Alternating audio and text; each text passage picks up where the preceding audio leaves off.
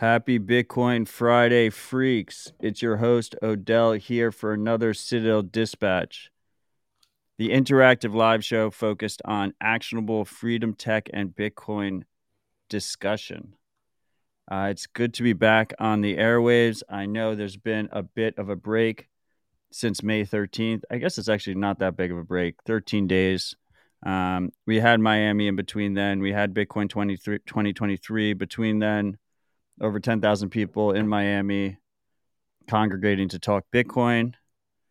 Um, it was a pleasure meeting all the freaks out there and, and shaking so many hands to all the people that came out and listened to our live rabbit hole recap or listened to my panel on the open on the main stage with Adam and Jack. Uh, it was a pleasure meeting you all, and thanks for coming out. Um, this conversation will be an extension of the conversation that me, Adam Back, and Jack Mallers had on the main stage at Bitcoin 2023 to end that conference. Um, it was absolutely an honor and a privilege to have them on stage with me to talk Bitcoin, but our time was very short. Um, so we decided we'd extend it on Dispatch with with all you guys, and Dispatch is very unique in that we have this interactive live chat where you guys can participate and and put your questions. So we thought it would just be a great avenue to continue this discussion.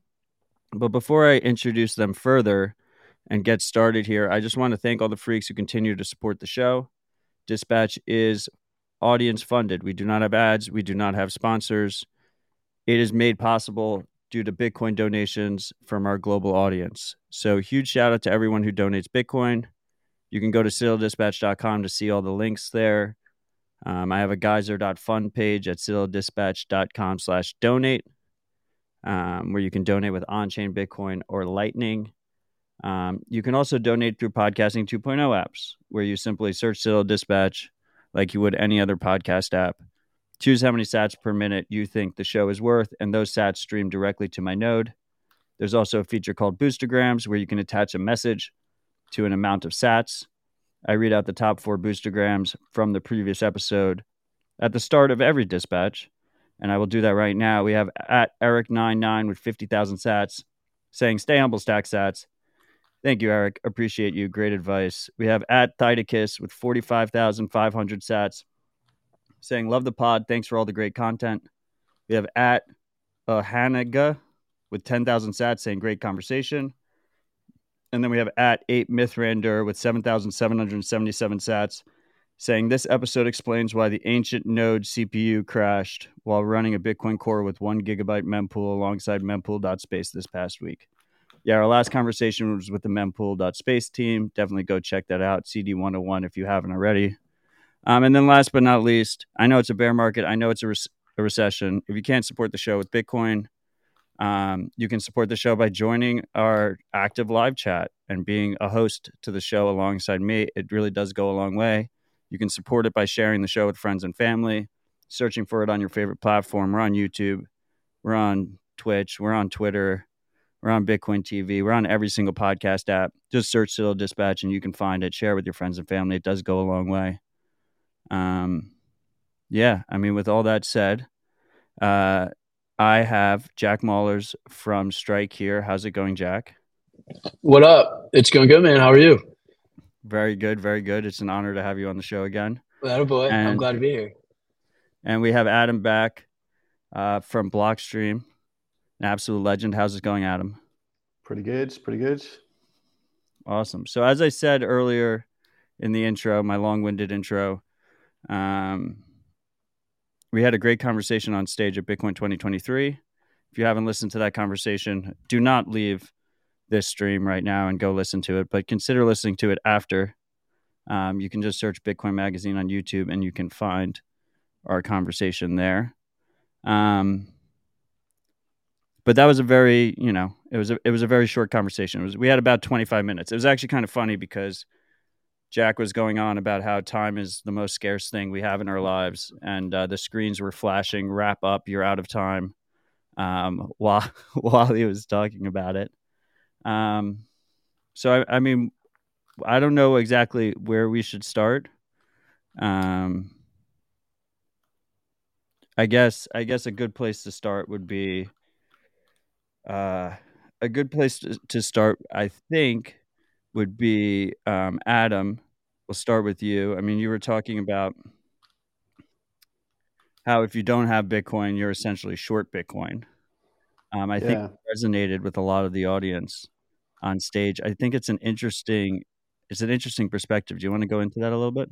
Yeah, I mean, like some people were thinking, oh, it's just just a kind of cone or something, you know, like something to say. But but actually, it was a kind of realization from trading that, you know, if you're, you know, after uh, after you get in Bitcoin for a while, at some point you start thinking in Bitcoin, right? So you don't think about dollars. You're like, I have this many Bitcoin, this many sats, and your objective is to get more. So you like reduce spending, try to get extra income streams keep stacking, holding.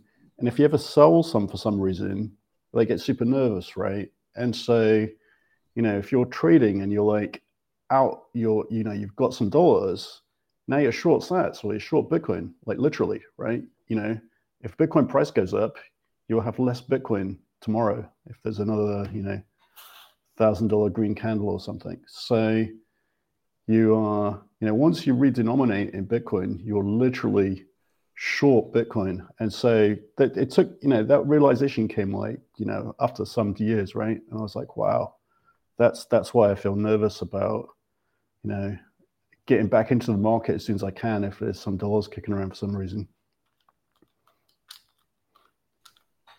Yeah, I mean I mean for anyone listening to the stream, most of us are probably, you know, pretty deep into Bitcoin. I mean, I I don't uh I guess there's there might be a few new coiners listening to this episode, um, but the crazy realization to me was that the whole rest of the world is short Bitcoin, and I yeah. I kind of realized this while I was running in all caps on Twitter uh, two years ago, um, and I would you know wake up in the morning and tweet something like all caps like every blue check is short Bitcoin or something to that effect, um, and that's that's really like it hits you in the scarcity hole in your head, right? Where it's it's there are 9 billion people or 8 billion people in the world and you know 7.9 billion of them are extremely short bitcoin and they don't even they don't even realize it yeah i mean another interesting thing is you know um it's you know because it's confusing to us that other people don't get it right but that the fact they don't get it is is what creates the opportunity. Like, you know, people say we're still early, we're still really early. And and it's the opportunity because if everybody did get it, you wouldn't, you know, you wouldn't be able to buy very much Bitcoin for for dollars anymore, right? The price the price would already be there.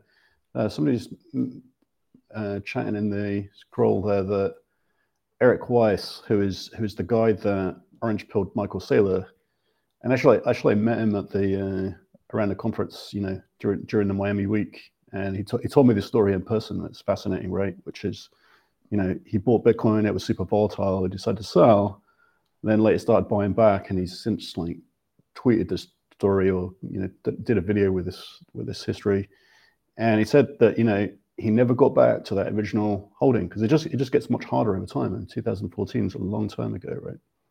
So, yeah, many such cases. Yep. There's a reason I say stay humble, stack sats every morning, and it's not because mm-hmm. I'm humble.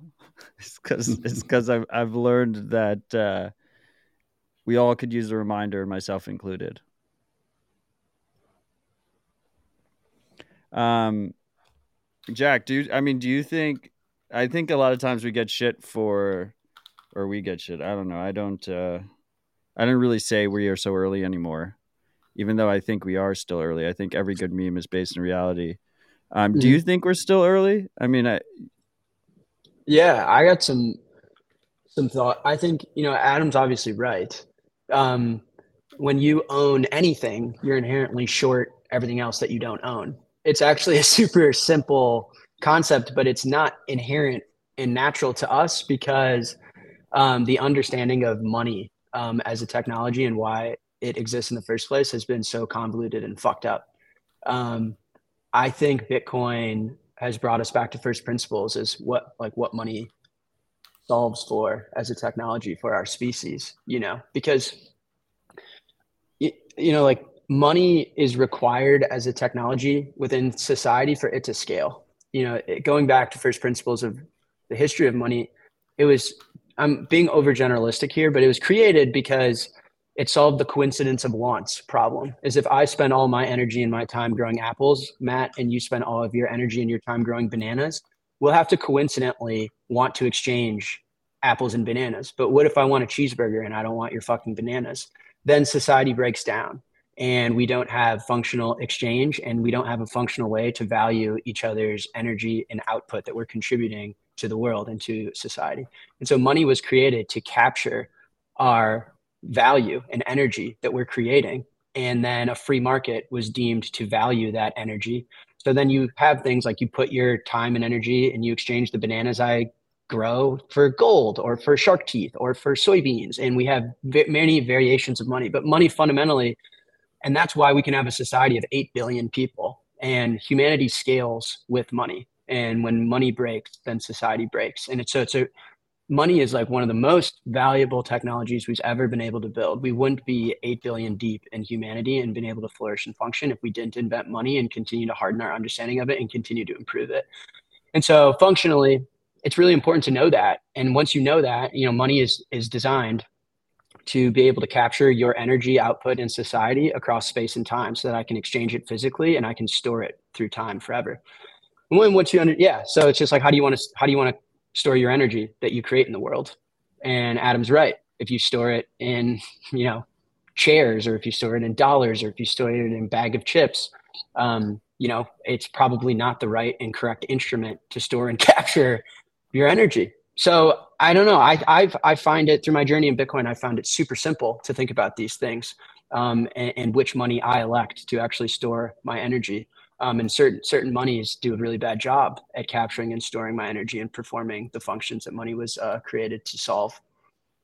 Yeah, I think there's something sort of counterintuitive. I mean, of course, as Jack said, most people day to day don't think about what money is. They just grow up and there's dollars or euros or something, and it's just a an abstract concept like a meter or something, and they just assume it's a thing. And when they realize, or if they realize how it works, they're kind of aghast at the uh, kind of naked money printing aspect of it, right? But it's it's uh, super interesting to think in a context about, you know, how and why gold was a good money. You know that it that it's a hard money, effectively it's a proof of work because it's scarce and you have to dig it up and that costs effort and energy. And you might naively think well that's you know you can't eat it. Most of it sits in vaults or in you know safe places. So you don't even look at it even though it's shiny.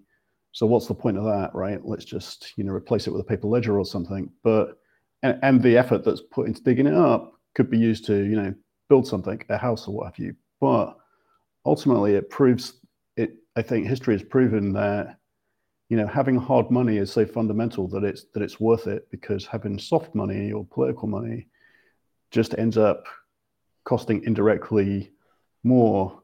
And so it's it's interesting to see you know how Bitcoin connects to that because you know some people who don't like Bitcoin argue that the work that goes into mining Bitcoin is not productive, and uh, it's, I thought it's curious that well, and I, I, think you know it took me a while to to to find a way to articulate it, but I think that it's probable that any like hard money has to have an unavoidable production cost. And if you think about it, it's just like if if you could produce it cheaply, it wouldn't be scarce. I mean, it's a super simple concept, right? And you know, people will argue about proof of stake and all this stuff, but ultimately it doesn't make any sense. You know, if it if it doesn't have an unavoidable production cost that other people can verify, you know, you you can sort of verify gold because you can assay it, and you know the rough. Everybody knows the scarcity of it, so they know that if you have it, you spent effort uh, digging it up or what have you. And it's interesting to see people who joined Bitcoin at, at different periods, you know, adding expressing things in new ways or, or re-expressing them in similar ways. And it's interesting to see Bill Miller, who uh, famous investor, very recently, like last week, said, well, I guess on TV, that gold is just an inferior version of Bitcoin, which is to say that they're, they're very related concepts, right? It's it's Bitcoin is a digitally redesigned or remastered gold, and now we have it. It's better than gold, and so presumably over time it will, you know, supplement or maybe gradually displace it because it's just uh, better technology. Was that his son on stage? Was it with Saylor? I'm not sure. I think they were both. Yeah, his son was on stage with Saylor, but he was there too. Uh, Pop, Papa Bill was too. Yeah, I, I saw him backstage at least. I think they're both called Bill. They're both Bill Miller, right? Is that true? I don't know. I know. I know the legendary Bill Miller. I know Papa. I'm. Is the son also Bill Miller? I don't know. There was a young guy on stage that I think was called Bill Miller, and it was not the Bill It's Miller. probably his son. Yeah, no, but I think assumed it was his son. I think Sorry. that quote is the is the older Bill Miller. Yeah, Papa. Uh, Papa Bill. I love it. My dad's name is Bill, Papa Bill. Uh, the uh, yeah, I think um like how do I say? So let's go back to like close your eyes for the audience and picture like cavemen and in the invention of money as a technology. And I work all day in the heat in my cave when society is like a hundred people, and I work on building, uh, let's say, houses for everybody else, and I work all day for it. And in exchange, I need to get something to capture that value and buy food with it and pay my family and pay for travel. What do I what do I get in exchange for it? Do I want to store that in wheat? No, because the wheat will rot. And then all that work that I put in all day and night is now worth nothing because the wheat is now evaporated and it's rotten and it has mold. Okay. Then what else should I put it in? Should I put it in water? No, because there's lots of water and people can go find more water and someone will drink my water. That's probably not the most safe. So how do I all money is is functionally it, it allows society to capture the value that we put in and in exchange. And that's it. And so when people say I don't like Bitcoin, it's kind of like, okay, what do you like storing your energy in instead? Like so you work all day and night and the collective output of your life has to be stored in something. If you want to store it in dollars, I would question that because they're just going to print more dependent on fuck knows all. And it's not fair to me that I bust my ass and I work super hard only for someone else to devalue my energy output and what I do with my life. That's bullshit. So, what is better than Bitcoin and designed better and operative at, at better protecting m- my ability to capture my energy and my life?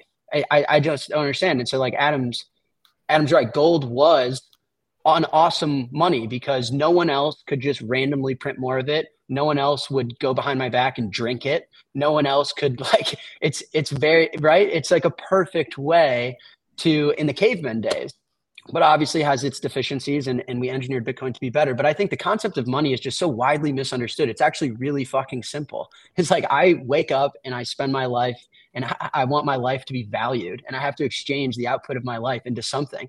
And I'm not going to put it in a bag of chips because those are going to rot and get old. I don't. And so it's like kind of obvious. It's like what I don't want to put it in Apple stock.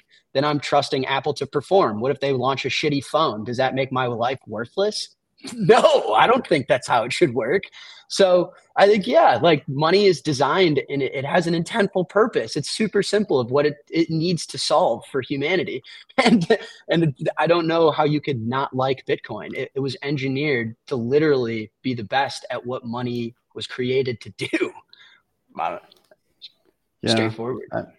I mean, like certainly it's the case that the uh, major fiat currencies, you know, some of them are better than others. Like the Swiss franc is actually pretty good compared to others, but not coincidentally, it was the last major currency to come fully off the gold standard, like really recently, like mid '90s or something, which most people don't know. But in any case, you know, they have all lost like high 90 percentage points within 100 years. But you know, in practice, what people do is they, you know, if they try to hold on to, you know, if they try to save and accumulate, which which I was doing when I was, you know, at university and right after university, you uh, and you approach it a bit scientifically. You find out about, you know, the real rate of interest versus inflation, right? So you know you get uh, long-term, you know, savings account, certificate of deposit, long-run share returns, things like that, and like, okay, but what is how does that compare with the consumer price index or the retail price index? And then you read about that and you find out, you know, the politicians are massaging it and it, it's fake. Like you, you can just tell that if you look at the basket of things that you spend your money on weekly and work out your personal, you know, retail price index, it's much higher than they're saying because they're trying to like pretend the economy's better. Right. And then you realize if you're not really careful and you don't re- really, you know, well organized investment decisions, your attempts to save are actually going to lose you spending power. And that's kind of depressing, right? So then you're like, well, you know, maybe I need to buy, you know, some real estate and at least the you know you get the rent but the the property itself might go up with inflation right so that's a sort of extra hedge but you know it, it basically turns everybody into investors and because you have they, no choice. Yeah i mean otherwise you just lose your money. Just slips through your fingers. I mean Saylor's so melting ice cube is true but you know most people are actually literally storing it in cash in you know in a safe but it's still true even if you do your best to save it because you know all the all the metrics are fake right? You know the consumer price index which they like to use i was in the uk when i was doing this trading in the like early 90s on e-trade trying and, and, like savings accounts and trying to trying to hold on to the money i was saving which i was determined to do right my thought was you know save invest compound reduce expenses when you're older that'll stand you in good stead but it's actually really hard to even get ahead in real spending terms because um, yeah, you know, quite. There are periods you, you never know it when you're in it, but there are periods of time when the prevailing interest rates are lower than, you know, well, right now, experience price index. Oh, for now, for sure, right? I mean, for sure, like the real, you know, price indexes are double digits for sure. It's like twelve percent or something like that. Is probably yeah. like real inflation, 13, 12. Yeah, and like what interest rates are like six percent. Right. So so everybody's going backwards, right? If you put it in stocks, I mean, I don't know. That's that's a crapshoot, right? Because everybody's just looking at Fed pivots and interest rates, and the stock market is basically correlated with the money printer. So it's it's not even about how the companies are doing. It's just money washing around trying to avoid getting deflated away. So it's buying bidding up price of stocks. And it's it's I mean, I'm not. I think you agree with me, Adam. It's more than just the fact that, like, maybe like if you if you know what you're doing and you get a little bit lucky, like maybe you can outperform inflation in the stock market or buying investment real estate or buying gold or whatever you want to try and outperform uh, inflation with and and not lose your purchasing power actually save money for future generations. But like it is absolutely tragic that people are required to do that. Like to me like the the promise of bitcoin is that i can just focus on my life. Obviously we're all obsessed with bitcoin and our life is intimately connected to bitcoin but the average person can just focus on their life and they can just save in good money right? Like they don't have to actually have a finance degree or pay some financial planner to to handle this stuff for them they can just stay humble and stack sats every morning and just focus on what's important. Yeah. Yes. Money, like all this stuff Adam's talking about, like stock market and, and like all this shit, it's all fucking, it's a load, load of horse shit. It's all like, like yes, Adam's right. They manipulate it. Of course they do. Again, like think to right. first principles. Like it's just so obvious. Is like money is a reflection of your contribution to society. It should be. I wake up, I spend all day mowing lawns, building homes, growing bananas, whatever I do, I need to exchange that for some monetary instrument so that I can collectively interface with society and with the rest of my species. And so if the money I used is every I, I wake up, I work all day mowing lawns, and then I go to a certain individual that then issues me money in return. Well, what if that guy likes my neighbor more than me and he he gives my neighbor more money? What if that guy misconstrues the numbers? What if that guy tries to trick me into how much the money is worth that he's handing me? Of course he's going to manipulate it. Of course he's going to try and trick me into making what a powerful luxurious position that guy is in. He gets to hand the neighborhood money and gets to decide who gets what and how much everything is worth. Um, of course, it's not going to be fair. Also, by the way, how fucked up is that? That's bullshit. Is that the value of my life and how I spend my time is up to some dude? That's not how it should work. It should be up to whether I'm mowing lawns well and whether society appreciates the fact that I'm mowing lawns. It should be up to this fucking guy. And this guy, I'm alluding to the Federal Reserve. That's bullshit. This guy's going to cheat. This guy's going to scam. This guy's going to. And, and by the way, it's human nature. People are going to have natural tendencies of politically leaning biases or particular interests. And so, of course, if humans are going to manage the money for the neighborhood, then certain people are going to get advantages. It's not going to be fair. They're going to manipulate it. They're going to lie. And it's bullshit. And so the best money is one that cannot be co-opted, is one that's naturally fair and distributed in a way that we don't have to trust someone to devalue my life. money, money is a reflection of my collective. Con- my money is is a is a reflection of my collective contribution to society. How my time is spent improving society, and society is then allowed to value that and I store that contribution and the energy that I put into this world in money. And I'm not fucking giving it to the Federal Reserve because they just devalue my life. And that's bullshit. I love my life and I have a great life and it's bullshit. So it's all scam. It's all fucking scam. And I think it's just super, super first principles. You can't not like Bitcoin. I don't understand that. It's just the best way to to achieve what money was intended and designed for. They're lying. Yeah, somebody was talking about circular economy, uh, Bitcoin circular economy in the scroll back. So I guess the question is kind of Bitcoin as a saving technology versus Bitcoin as a payment and you know circular economy kind of question. Do you have so, an answer? I mean, I think both, you know, but yeah.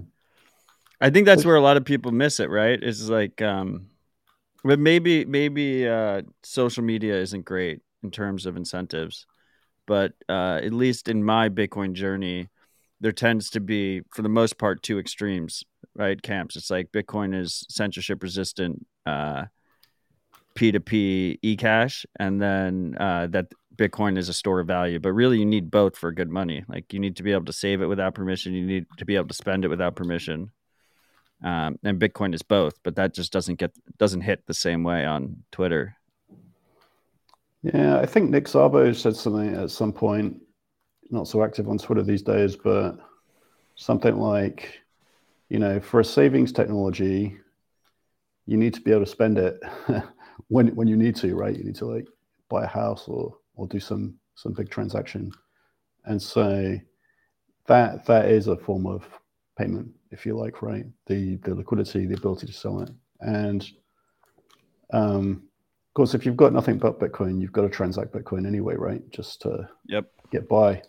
Um, and, you know, it's probable that people in different countries uh, have a different weighting of, of uses. So, you know, in emerging markets, many people are underbanked or they don't trust their banks for good reason, or they don't have, you know, any KYC, any KYC to even get a bank account. And so they, they can't it's very hard for them to track, transact internationally to get access to international markets you know as a small business um, or as an individual. And so bitcoin really because it's an open internet protocol it really tears a lot of that stuff down right? In the same way that access to the internet opened people up to like educational information and learning program and being able to participate in the online economy then bitcoin gives them a way to get paid for that directly you know without the frictions that come from uneven access to international finance and cutting out middlemen. So yeah, that's that's like circular economy thing. And because it opens up new commercial activity, it, it should, you know, create value, right? You know, free trade benefits all parties basically. So that is a a good thing. Yeah, I mean, liquidity is what's needed for money to be good. Again, if I spend all my day mowing lawns and I get money in exchange for it, and I can't use that money to exchange it for anything else, then the money's pointless, it's useless, and it does a bad job of collectively representing my contribution to society. So I think people kind of get caught in a loop there. Is since I've been in Bitcoin, if I've ever needed to sell it, there's always been a buyer for the last decade right. of my life. And as long as there's a buyer and there's enough liquidity for me to exchange that, then yeah, I can find my way to buying stuff. but yeah, I just think people overcomplicate money, man. Is like I spend my life working super hard and then I go to buy a house and I can't and I have to live perpetually in debt. Car notes, mortgages. It's basically society's way of saying we don't value your contribution enough to actually own anything. College debt, mortgage debt, car loan debt. And the way you'd have to think about that is wow society doesn't value me at all and my life and my output. Why is that possible? Like almost everyone in the world can't actually own shit. You're like why? Is it because i'm mowing lawns bad or is it because my business is bad or is it because my collective output to society is bad? And it's like no actually the money you're getting in exchange for your contribution to society is just being inflated to death.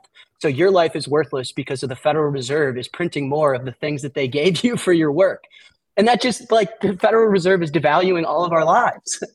and it's bullshit. That's just not fair, man. Like that's just I, and I don't think it's more complicated than that. So people should not store their collective like representation of their life in dollars because the Fed will devalue your life. They'll make you worthless. Seriously. You can work all your life and get really good at something and you'll never own a fucking house. You'll never own your car. You'll never own your college degree. So you have to represent your life's output in something else. And what do you want to put it in? You want to put it in Apple stock? What if they release a bad phone? You want to put it in an index fund? Who's managing that? I, that sounds far too complicated. I don't give a shit. I just want to put it in something that no one can co opt and control and that I know the monetary policy I know it's fair. That's it. And it, as long as it has liquidity and I can exchange it for shit that I like desire, that's it. And the Bitcoin, we like wh- whoever Satoshi is, he, she, or they, like fucking like the best thing ever. They took a look at money, how humanity's understood it, and then tried to engineer the best version of it, and it fucking worked. And it's really just like not more complicated than that. Oh, fires me up, man. Like it's ridiculous. Like you could work your whole life, and your life is going to be deemed worthless because the people that are handing you the money in return for your life's output are manipulating it.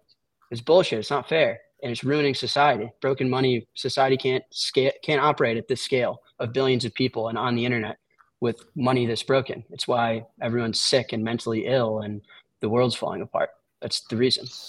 So right. people talking about uh, volatility, like short-term volatility for emerging market users as a potential problem? Like because there's, there's a difference between you know long-term saving where, where which is you know that, that's true for stock market right? In, generally a financial advisor would say well you know don't don't put money into the into the stock market that you need to spend within three years or something like that right? And so you know a lot of people have a modest amount of savings or you know they spend most of the money they get every month like so I guess what people are saying is that is is that going to be challenging? To is Bitcoin volatility going to be challenging, and what could they do about it?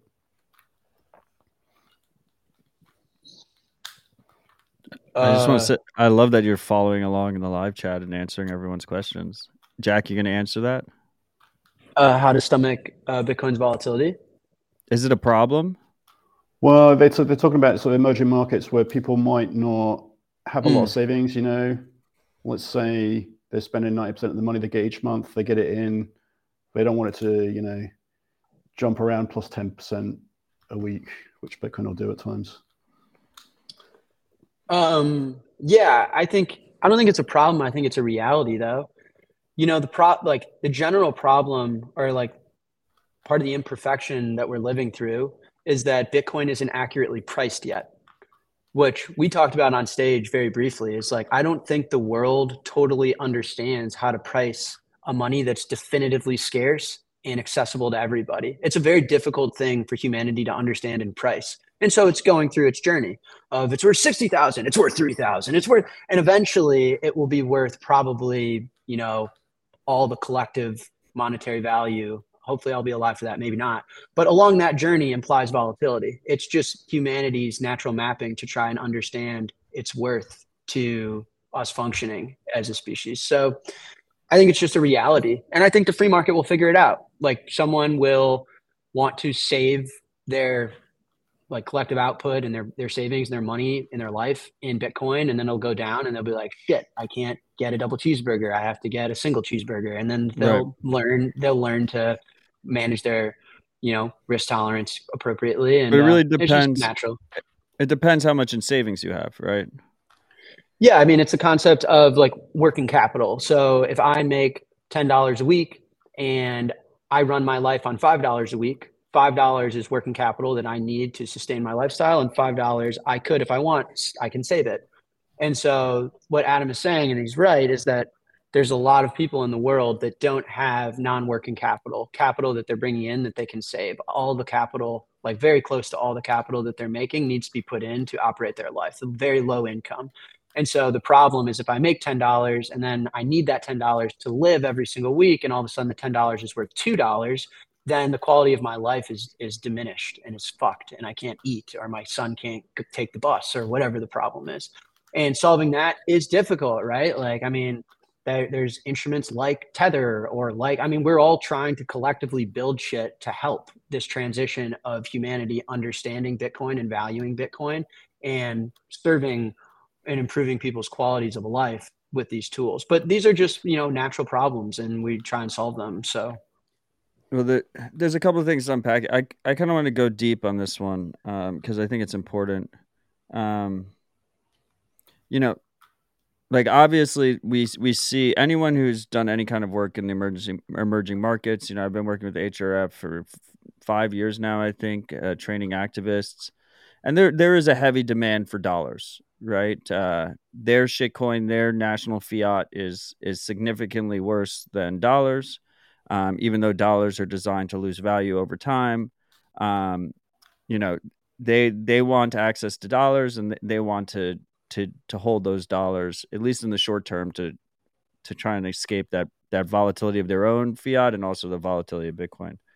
Um, but the main issue is that it's impossible to hold dollars without trust. Like dollars are inherently a centralized system. Um, whether you go to all the way to the creation of dollars or if you go to however you're holding and using dollars, they require centralized platforms.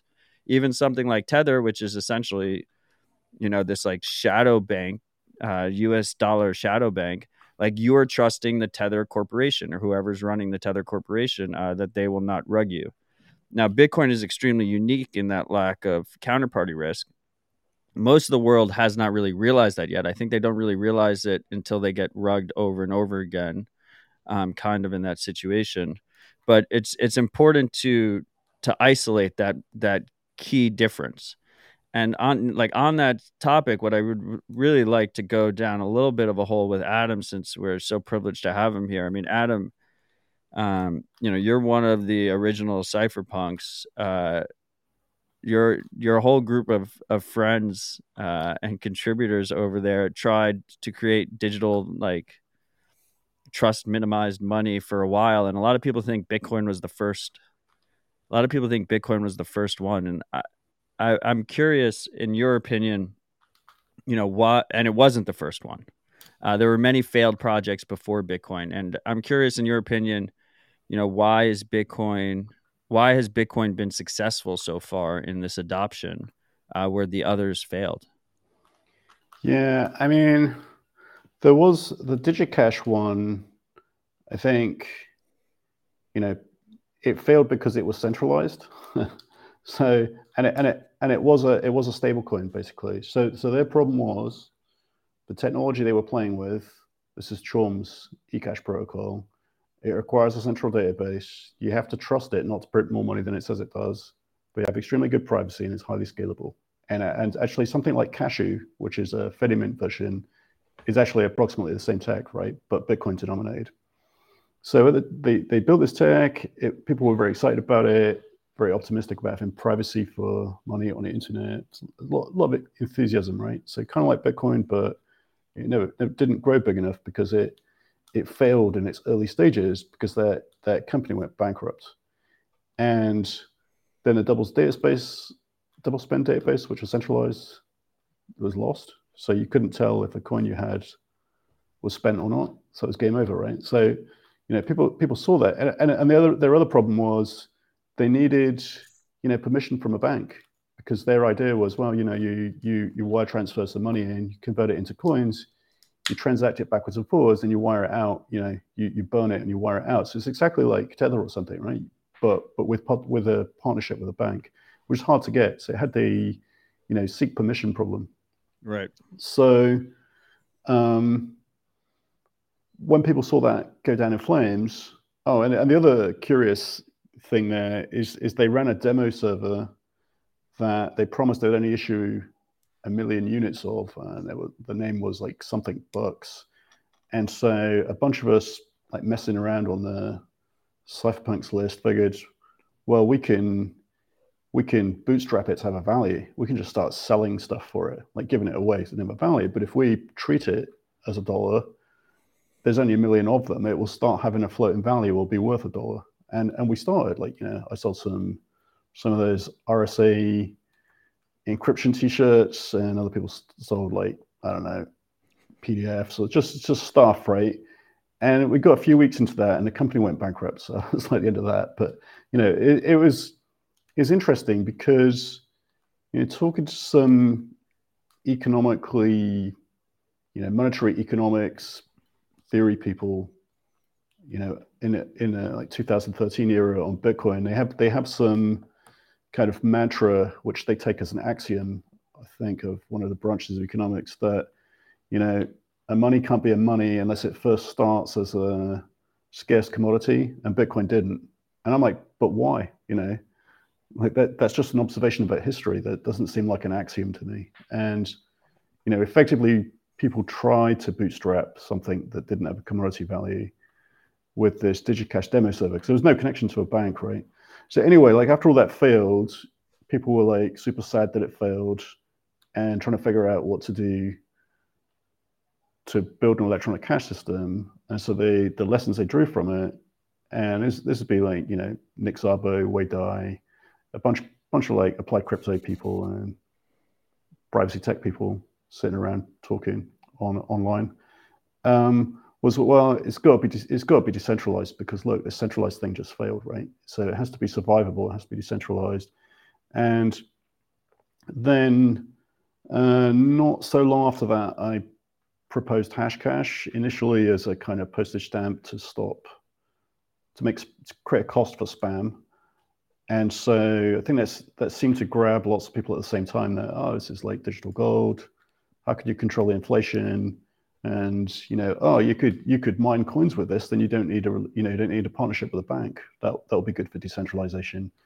But i think basically you know and that's what b money and bitgold which were like a year later so hashcash was 97 uh, bitmoney sorry bitgold and b money were 98 were basically designs of how to sort of create scarcity, you know, sort of control the inflation, right? Because if you think about it, you you've got, you know, you can use your computer to print some money, and you say like, well, a stamp is worth a cent or it's worth whatever the market says, and then people just go nuts and they print trillions of them, right? And computers get faster. So people were kind of, you know, wow, this thing's going to hyperinflate. It's it's cool that there's digital gold, but how do we, how do I, how do how do you engineer it to be stable? And that and that, you know.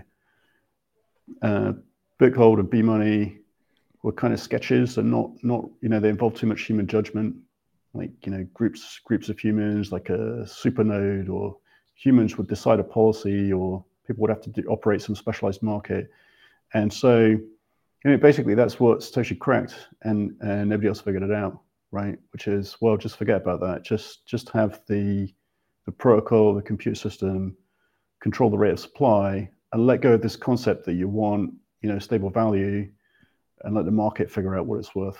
And you know it looks it looks super simple and elegant now we see it but nobody managed, and people tried right? But nobody managed to figure that out before. So i think things always look clearer afterwards like say. I mean so to distill it it's this idea of a native a native digital bearer token. So not like pegged to a dollar. Yeah. um, this idea of proof of work which was originally shown in Hashcash, and then this idea of a difficulty adjustment, which regulates the new supply of Bitcoin depending on how much uh, work is going into the system, right? Yeah, I mean, I was thinking about it recently in a slightly different way, which is that Hashcash stamps are, you know, if, if that was the building block, let's say it was physical, and you found these little things lying around on the ground, and you're like, it's scarce, and we say like, well, yeah, there's not an infinite number of them, but there's sure lots of them, and people are creating them faster and faster, right? That's the technology you're playing with, and then somehow you have to make it say it's, you know, it's a lot more scarce, and that's what Satoshi came up with, which is, you know, I guess to define that in each period, you know, it takes a million. I guess Bitcoin's base difficulty is uh, what like two billion to uh, to make a coin, and that's a starting point, right? So it's saying that in each period, the system is going to automatically require more stamps worth of work to create some coins, and that's it, right? So you couldn't. I don't think you can really do that with a physical system, but because Bitcoin is digital, you can program things that wouldn't you know, I mean, to, to build that physically would be some kind of, you know, uh, physical like computer or something, right? It's like extremely. Uh, I guess people had the idea of Babbage engines, like you know, computers with gears, and they'd have a physical artifact that has to communicate globally. It's it's just like you know, kind of steampunk tech, which we can't build yet because you can't make computers in that scale. So so basically, it takes digital computers to turn this somewhat scarce thing into a really hard scarce thing. And that's effectively that kind of um, the advantage of software as a control system enabled, you know, humans to discover digital gold, i.e., Bitcoin. And I, I, I, I, like to consider it a discovery, even though you know Satoshi invented the key parts of it. But I think it's one of the reasons I think it's interesting to think about it as a discovery because in the years since Satoshi released it, nobody really found a way to materially improve it, right? You know, they they optimized bits of it, but nothing major you change about it improves it. It just makes it worse or more complicated and more fragile. And people tried, and that that's actually really surprising, right? So it's kind of like DNA. You know, you swap out some protein and it, it falls apart, it doesn't bond properly, and there's you know it's it's basically completely stable and you can't really improve it and everything you do makes it worse. That's that's not what you expect for technology but that's that's the kind of artifact of a discovery right? You find some mathematical thing and that is kind of dependable and axiomatic and a unique thing that stands alone. So i find it really interesting.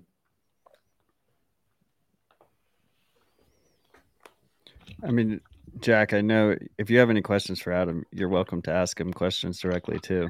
Um, Adam, I mean, I, I, uh, correct me if I'm wrong, but so I mean, you were on the Cypherpunk mailing list. Um, you saw all of this development happening, uh, but you weren't really sold on Bitcoin in the beginning, right? Am I like? Uh, it... yeah, yeah. So, well, I mean, I had some initial reactions. Like, one is it's not very private because Chaum's system was like super private, right? It's complete unlinkability, mathematical guaranteed unlinkability. So that's one thing. And then, you know, the other thing I was saying, well, you know, at least it's decentralized and it's it's survivable.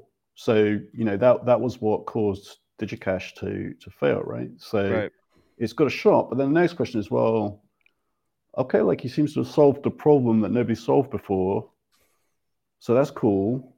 And maybe, you know, maybe people can improve it, you know, improve the privacy or something over time. And and that's what I ended up trying to do later, right?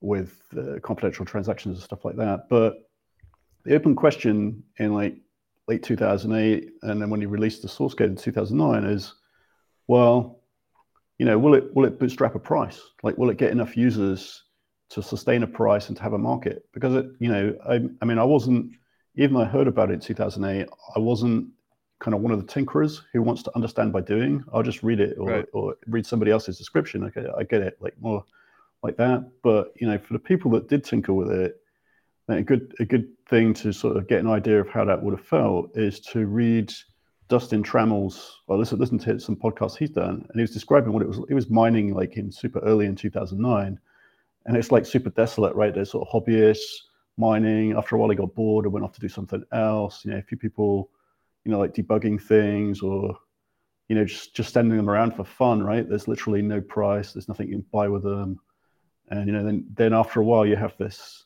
you know probably half billion dollar pizza by now or something right as a kind of first commercial transaction which is a bit like the the cypherpunk uh, let's sell t-shirts to see if we can give it a value so i think probably just did it for a you know an amusement right a, for a giggle you know I'll, I'll, I'll buy a pizza send me so many you know i'll pay you so many thousands of bitcoin or something um, so yeah, it was a kind of an open question. So I was like, well, let's let's wait and see, right?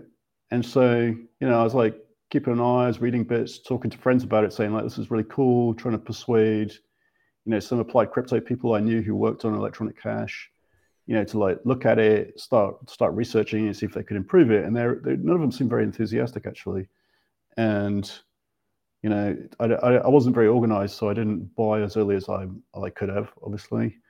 Um, but I was just kind of looking in the background, you know, and um, you you get the odd bit of news bubble up about oh, it reached a dollar or it reached a hundred dollars, and I was like, yeah, actually, a hundred dollars that's that's actually quite a lot of money. I guess I guess you've got to count that as a bootstrap event, right? You know, there's there's a, a market or two by then.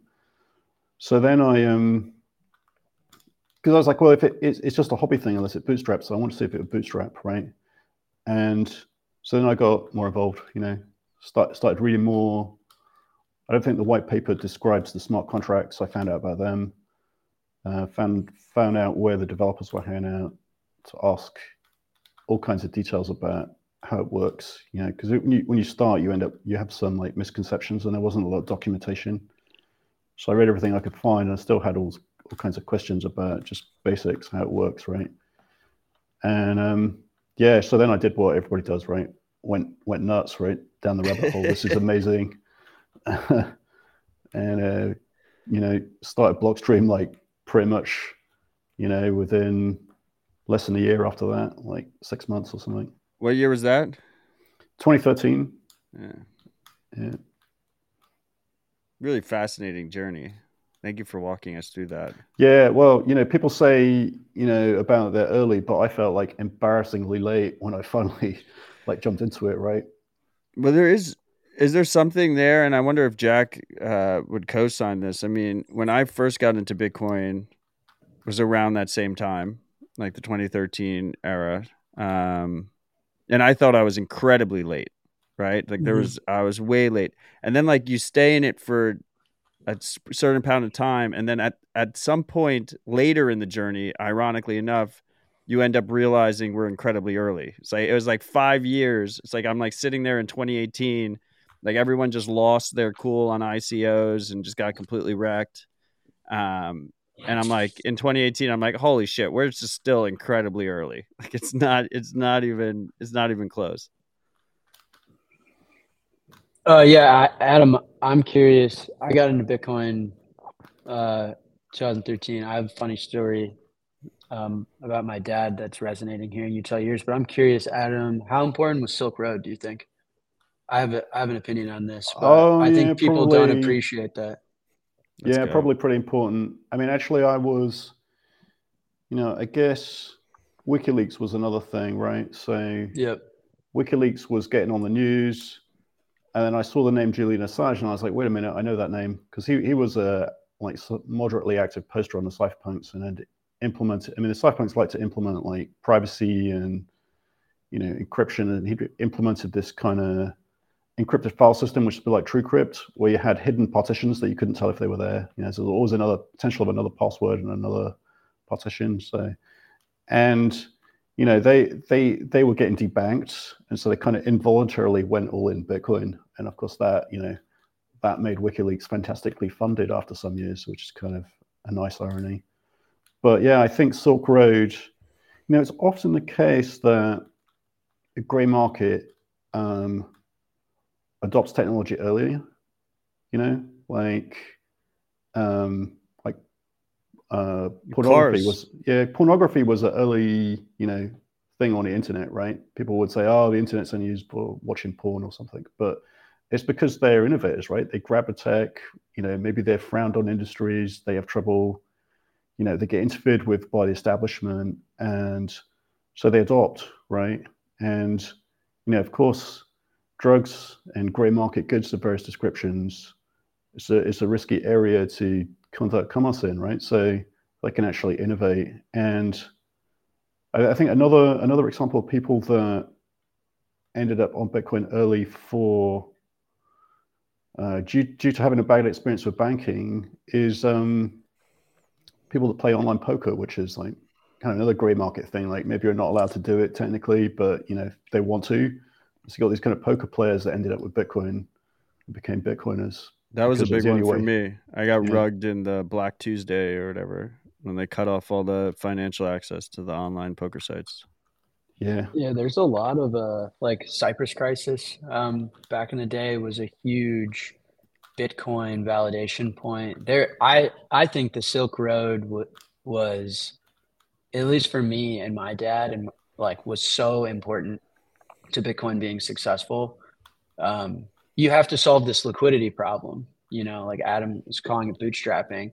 It's yeah, that's right. Is that like it has to be a market it has to be liquid or else it doesn't solve what money is intended to solve as we've been talking about and so it found liquidity in really interesting niche ways out of people needing it for necessity like you right and so i'm i'm a you know free Ross guy for a lot of reasons, but uh, I do not think it's greatly understood and appreciated how important Silk Road was to Bitcoin's inevitable success. I think it's like a really misunderstood part of the story, we, in my opinion. We were talking about circular economy earlier. Um, and by the way, I'm wearing my BTC Pay tag, uh, which I think is crucial to uh, having a robust, oh, yeah. censorship resistant circular economy where you don't have to rely on centralized third parties in order to accept Bitcoin for goods and services. But Silk Road was like the key ex- example of of what makes that kind of system. Like Silk Road was obviously centralized, but I would say like Silk Road got shut down, and then you know a million flowers bloomed after that. Right? There's tons of other dark markets that emerged after that fact. But uh, in the early days of RHR, me and Marty had um, a Silk Road vendor on, um, and he told us his story. Mm-hmm. So he actually he great got, episode. You remember that one? He got yeah uh, the forced hodl. Yeah, yeah. he got thrown in jail. He got thrown in jail. Did his time in jail, and then came out and was listening to Rabbit Hole Recap and was like, "I would love to come on the show." So we talked to him, and I remember one key tenet that I'll always remember was um, he would buy drugs on Silk Road with Bitcoin, right? And um, and he would sell drugs on Silk Road with Bitcoin. But to get out of the Bitcoin, to to get the Bitcoin into something that he could actually purchase goods and services in person, his best way of of essentially converting that Bitcoin into something he can purchase with was to then buy drugs on Silk Road and then sell it in person so he would get dollars and then use those dollars to buy something. So like he was actually there was actually a full circular economy there where the in and out of getting in and out of Bitcoin was buying goods and services and selling goods and services. Yeah, he took. I think yeah, he was taking his Bitcoin profit and buying a bunch of weed and then selling weed locally, right? For dollars, cash, I think. Yeah, was, yeah, yeah. No, I think, but more particular, like at least the Chicago trading industry, like I think people are generally pretty familiar with my background and like my dad's a trader. Silk Road was important though to solidify that Bitcoin was legit to those guys. So like, let me tell you what I mean. For traders and like people like, you know, everyone here in Chicago, they built the agriculture commodity risk transfer market. It's hugely important to society functioning. So that was a bunch of word salad. That just means like corn futures, right? It's like the futures industry is here and the commodities that get produced and that we consume like are priced and traded largely here.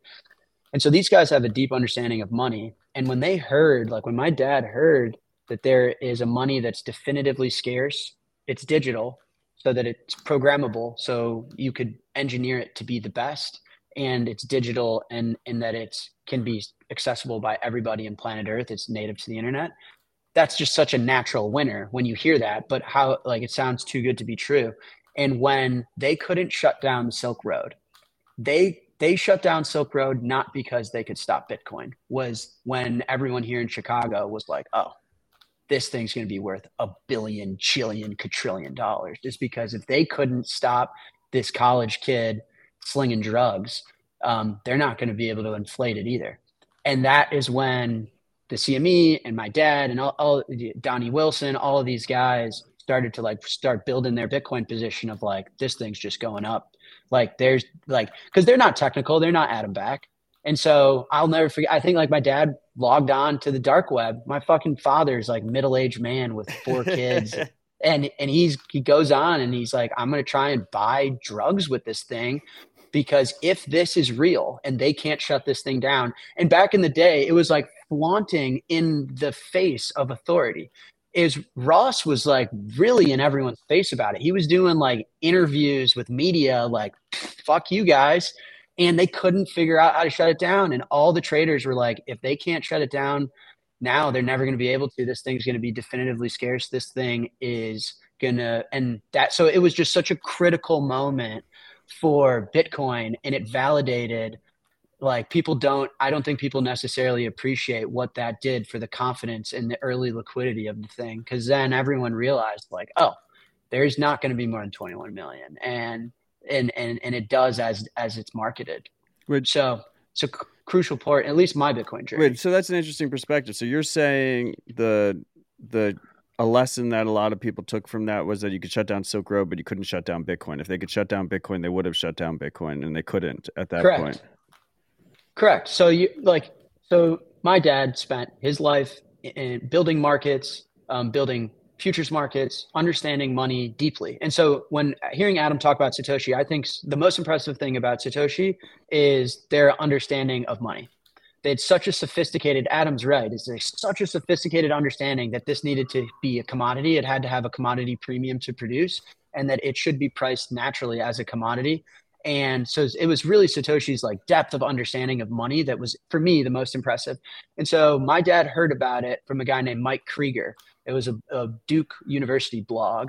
And liberty blitz mike krieger's awesome. right? liberty blitz. Yeah. yeah. so everyone should go read mike's shit. So i think mike wrote something in 2012 and my dad was just a reader of his blog. And my dad was like, well, holy shit, there's supposedly a new money that's definitively scarce, native to the internet, and it's digital and bare. So you can engineer it to be the best fucking thing ever. He's been around money his whole life. He was like, wow, that sounds awesome, but too good to be true. And then when he watched in Silk Road, flaunting everyone's face that you could go online and buy any drug you want, like it was Amazon, and there's nothing the authorities could do about it because this Bitcoin thing, and they got to Silk Road, but not through Bitcoin. He was like, oh, it's worked as it's works as advertised that means if they can't shut it down and construe it there, then they're not going to be able to inflate the, the asset. They're not going to be able to over govern it. They're not, no one, no one can turn this thing off. And there's only going to be 21 million of them. And then I dropped out of college and he was like, uh, you and me, buddy, we got to get as many of these fucking things as we can. and that's what we did. But it was the, it was that moment where, and then uh, right after that was Cyprus crisis. And it was those type of moments where traders here in Chicago were like, oh, that like because we don't under like back in the day now i do but we didn't understand cryptography and shit. I mean my dad would like walk me to school and he was like the coach of my baseball team. He didn't have, he didn't understand what adam back was writing on bitcoin talk but once he saw that they couldn't shut this thing off even if people were slinging heroin with it he was like oh they're like this thing's going to be a huge winner. And uh, yeah that's i think it was cr- critical part to bitcoin's story. Yeah curious Great you're, marketing. you're talking about the the scarcity. And it's it's one of the things that you know because it's interesting to look at smart newcomers when they they get involved in bitcoin you know whenever it is you know 2014 or 2022 2023 they will add a little bit. And, and i think understanding new technologies is a kind of group thing like a societal thing. So as you get more people understanding and commenting on it it affects people who thought they knew it for years but you know it's sort of tweaking their adjusting their understanding a little bit. So I think it's kind of group exercise. You you can think about it like, you know, early grappling with electricity or new concepts, right? It, it was just mind bending to people until they got used to it, and then it became like a simple fact that everybody takes for granted. So I think we're still in that kind of stage, right? Because it's really something fundamental and different and unusual that didn't really exist before. And so one of the things that you know people pro, even even programmers or like you know people understand internet architecture really well. They're like, well, how can it be scarce? You know, that's just mind-boggling. That right, something that's digital could be scarce. And so, I think Michael Saylor added something novel to that story. You know, he says things in a kind of poetic way, but it's like Bitcoin is a portal, like from you know cyberspace to the physical world or something. And you know that, that sort of says it all, right? Which is the only reason it that Bitcoin is scarce is it there's a sort of hard requirement that something very physical industrial happens in a physical world. So it's literally the the it's got a connection to the physical scarcity, and somehow the protocol, which doesn't understand or know anything, is like mathematically tied into that. And that that trick or like that that kind of combined effect is is what makes it possible um, and what makes it unique. So I think you know it's a very curious phenomenon that's unique amongst anything else digital, really. So that's that's it's why. you, man. I, I mean, you're describing proof of work's necessity to Bitcoin working. It's you. It's your work. Well, yeah, but you're I mean, excited I, for it. yeah, but I think kind of the. That's why you're the fucking man. Yeah. Thanks, but I mean, I think like even though like we understand that and we've been you know playing in it for getting on for a decade, right? Saylor comes along like a couple of years ago and expresses it in that way, and you know, it's sort of thinking about it in a simpler way or in a different way or in a way that that can make sense to people who are not, you know, into their bits and bytes and programming and you know, machine code and stuff like that. So totally, it's it's very interesting because people are it's a sort of fundamental new building block, right? A digitally scarce thing, and it's scarce because it's connected to the physical world, and and like the fact that it like the Bitcoin drives that's all sort of driven by economic incentive, it's kind of marshaling millions of humans around the world to adapt their ingenuity to like improve it and strengthen it and react to its economic forces. So even though it's like a very simple inanimate thing, it has some kind of combined, you know, magical effect on you know everybody that gets drawn into it. So it's really a kind of funny phenomena, right? Like that. I think that that's why, you know, we can understand it at some levels, but you know, at the combined human and psychological level, it's still sort of evolving how people think about it. Uh, yeah. Totally. Is there something wrong with my internet? What is wrong? Am I coming through? What? I see the comments. We can see Uh, you. your audio is fine. I think your your resolution is fluctuating a little. That's all. Yeah, you were in a Oh. you were in a rant earlier, and I laughed, and I think you thought I was laughing at your rant, but I was laughing at uh, someone called your camera a potato, and then someone made a Greg Zaj reference. Um, Oh shit! that I your don't know. that your camera with is my- Greg. You look fine. You're fine. Don't worry about it. This is a great conversation. Um, yeah, no, I think, I think we should talk about proof of work and its necessity because I don't think it's well understood. Um, maybe it is to the listeners, but more broadly in the world, why proof of stake doesn't make any sense and literally uninvents the invention. But uh, I think you're right too, Adam, in that um another like really amazing insight that seems simple in hindsight, but was so genius from Satoshi is the monetary policy that they ended up going with. It, in sense, it it it drives a natural network effect. Is that you issue a lot initially? It's kind of the idea of that. You know, if the if the issuance was was fair and flat across the board, then I can just kind of wait. I like I don't get rewarded for being early, so I can just kind of wait to see if it works. Um, you know what I mean? And, and what Satoshi was able to do is kind of say, you know, if you come early and you contribute to this thing working, then you're going to get paid big time compared to the guy that comes 10 years later. And that was, it was designed that way. And so he does create this natural network effect. And you're still seeing it today. Like Michael Saylor thinks that he can build a bigger position than Apple uh, because he's earlier and he's going to contribute to his position and make Bitcoin better and go around the media. And so that network effect and Apple's probably going to come five to 10 years later than Saylor. And you're seeing it. So that was in the design. Satoshi Satoshi solved that very elegantly in the monetary policy he chose. Yeah. Pretty cool. I mean, it's it's. Uh, I think it's interesting. Like, there's a number of things people say which are kind of observations about how things have gone for different people. But you know, I think Lina Seiche, the the lady that makes the uh, cartoons with the Bitcoin hodlers, she she mm-hmm. has one about you know, you were so lucky, you know, you, you bought Bitcoin early and you're lucky. But you know, as as Eric Weiss observed, you know, and lots of people had a similar experience. They they like you know got scared by the volatility, or they weren't sure if it was going to make it, or you know they sold, or they lost, or they mismanaged their coins, or failed at backup. There's there's so many ways people can go wrong, and so actually, you know, Matt's uh, stay humble, stack sats is good advice because people get like too too emotional and then they they shake themselves out. You gotta you gotta like find out a way emotionally to deal with the volatility and not get shaken out because otherwise you you know you have your you know the gadget or the t-shirt you bought that you regret because uh, you you know it, it was expensive and you didn't replace the Bitcoin or you know you tried your hand at trading and that always goes wrong too, right? So I think yeah it's there is there is an element of luck but there's also you know the determination or or whatever it is to get in a mode of thinking where you're just going to keep buying and holding and averaging because you know people who trade tend to lose over time. It's it's a very dangerous thing to trade right? And i um you know thought about this you know probably in 2013 sometime that you know this this thing is going up on an exponential rate and this is before I'd read this stat that Bitcoin, if you take out the 12 biggest gains in a year, it goes down every year. So before that, but you know, it's it's going up exponentially with high volatility.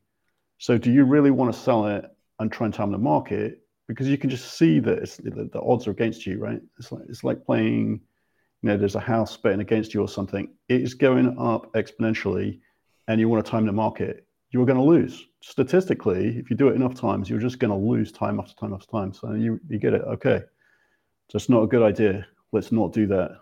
Uh, or, you know, get smarter about it or something. Um, but the, you know, the 12, 12 days a year is, uh, that's, that's something else, right? So that is a, another reason why trading is a bad idea. I agree. I agree. Do you guys think my my thesis is that um, Bitcoin is volatile because it's going through this adoption phase, um, but long term that volatility edges out. Are, do you guys operate on the same thought process? Well, there? I mean, yeah. So so you know, I guess like Amazon stock like went up and down a lot and had some dismal periods, right? And that that happens with early technology things, but you know, I'm not sure it's necessarily going to get like super stable because you know I used to own gold uh, as part of my stock trading and efforts to uh, save in, in, a, in a world with fake inflation numbers, right? And um, yeah, I think it's uh, that gold still has volatility, right? In in the short term, and so you know maybe Bitcoin would too. But the other the other thing is I think part of the volatility is kind of our own fault. You know, like the collective group behavior of Bitcoiners is partly what causes the the volatility if you think about it, because you know if nobody's got any fiat left and you know something crazy is going on in the market some defi is failing somebody, some company was leveraged or they get liquidated on a big loan, then somebody's out in the market trying to protect their assets because they were the lender, you know, market selling thousands of Bitcoin. And we've got no money left, so we can't buy it, right? So they push the price down. Eventually, somebody finds some money or wires some money or gets some resolve together and they buy it up and the price comes back. But if you look at that compared to what happens with value stocks, um, there are all these funds, you know, like pension funds, and they're analysts, and they're looking at the quarterly reports, and they've got, you know, below this price, this is a buy. Above this price, it's a sell. It's overweight, underweight, this kind of thing, right? And they've got, you know, hundreds of billions of dollars sitting around, reallocating shares, and they've got a value uh, thesis. And so if something goes down, they'll buy it up. So, so they'll sort of smooth the volatility, right? And we've got the value thesis, you know, we want more Bitcoin, but we we don't have uh, the other assets to to reallocate when it gets overweight because we're all in. And so if you're all in, it's very hard to help stabilize.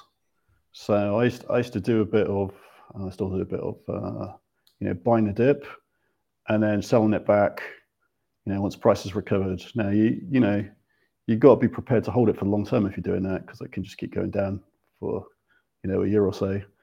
But I think that that does help a bit. It's just kind of decentralized market making or something. Yeah, but, but beyond yeah. beyond that, right? Like when when Bitcoin is the absolute standard, when Sats are the standard, when when you're the majority of your savings are in Bitcoin, when you work in Bitcoin, you earn you earn Sats. When you know houses are priced in Sats, when water is priced in Sats, when everything is is is Bitcoinized, like wouldn't the volatility yeah. wouldn't it be like the most stable money that's ever existed probably, in humankind? Probably. Yeah, I mean, because there were there was a long period in history, right, where gold was the international unit of account, right, for yeah. civilization for thousands of years. So, and apparently, you know, looked at on a long term, that is extreme, like remarkably price stable. You know, like you can, you know, buy a, you know, a loaf of bread or you know, just just random things for about the same price, you know, from the Roman times or something, which is insane, right? So that that shows it can be done. Um, so maybe we're just looking at the wrong comparables, and it's the uh, it's the fiat currencies that are moving around, or longer term anyway. Yeah. Yeah, I think. I mean, m- markets uh, like drive price discovery. That's why they exist for you know the market to deem what something is worth.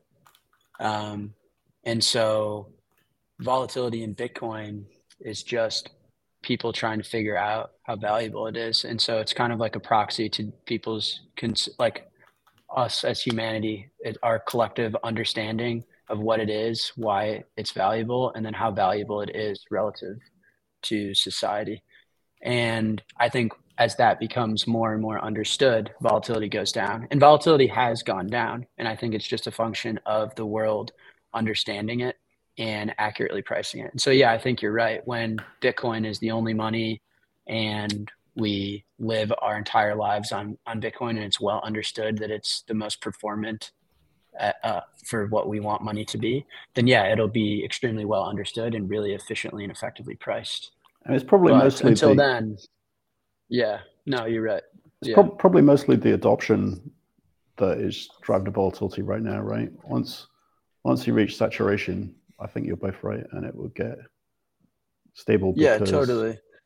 Yeah, I think the volatility today, in my opinion, is driven by what's happening at the Fed, the mismanagement. I mean, because it's not just Bitcoin that's volatile; it's, I mean, everything no, like the world doesn't understand basically the way money works today, unfortunately. Because we should talk about like gold was allowing society to be so efficient, atoms like for thousands of years. It like wasn't volatile at all. People were able to focus on living their lives and exchanging, you know, money with each other via gold. And then it broke and we have fiat. And the way fiat works is the Fed deems how valuable the dollar is.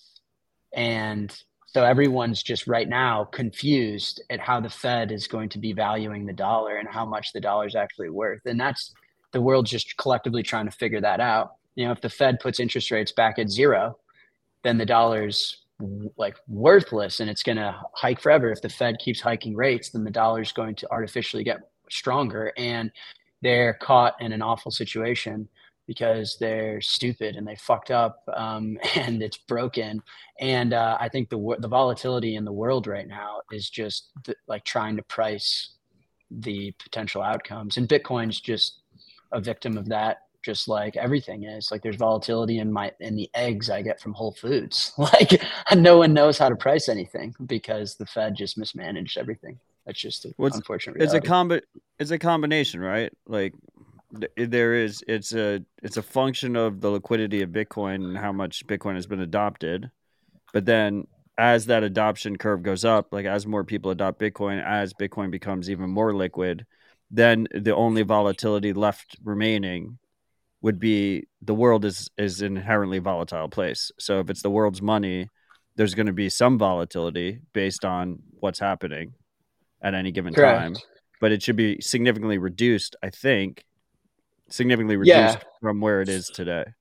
But yeah, but I think you know there needs to be a deli- like you need to divide. Bitcoin's not a company. It's not an equity. It's not a stock.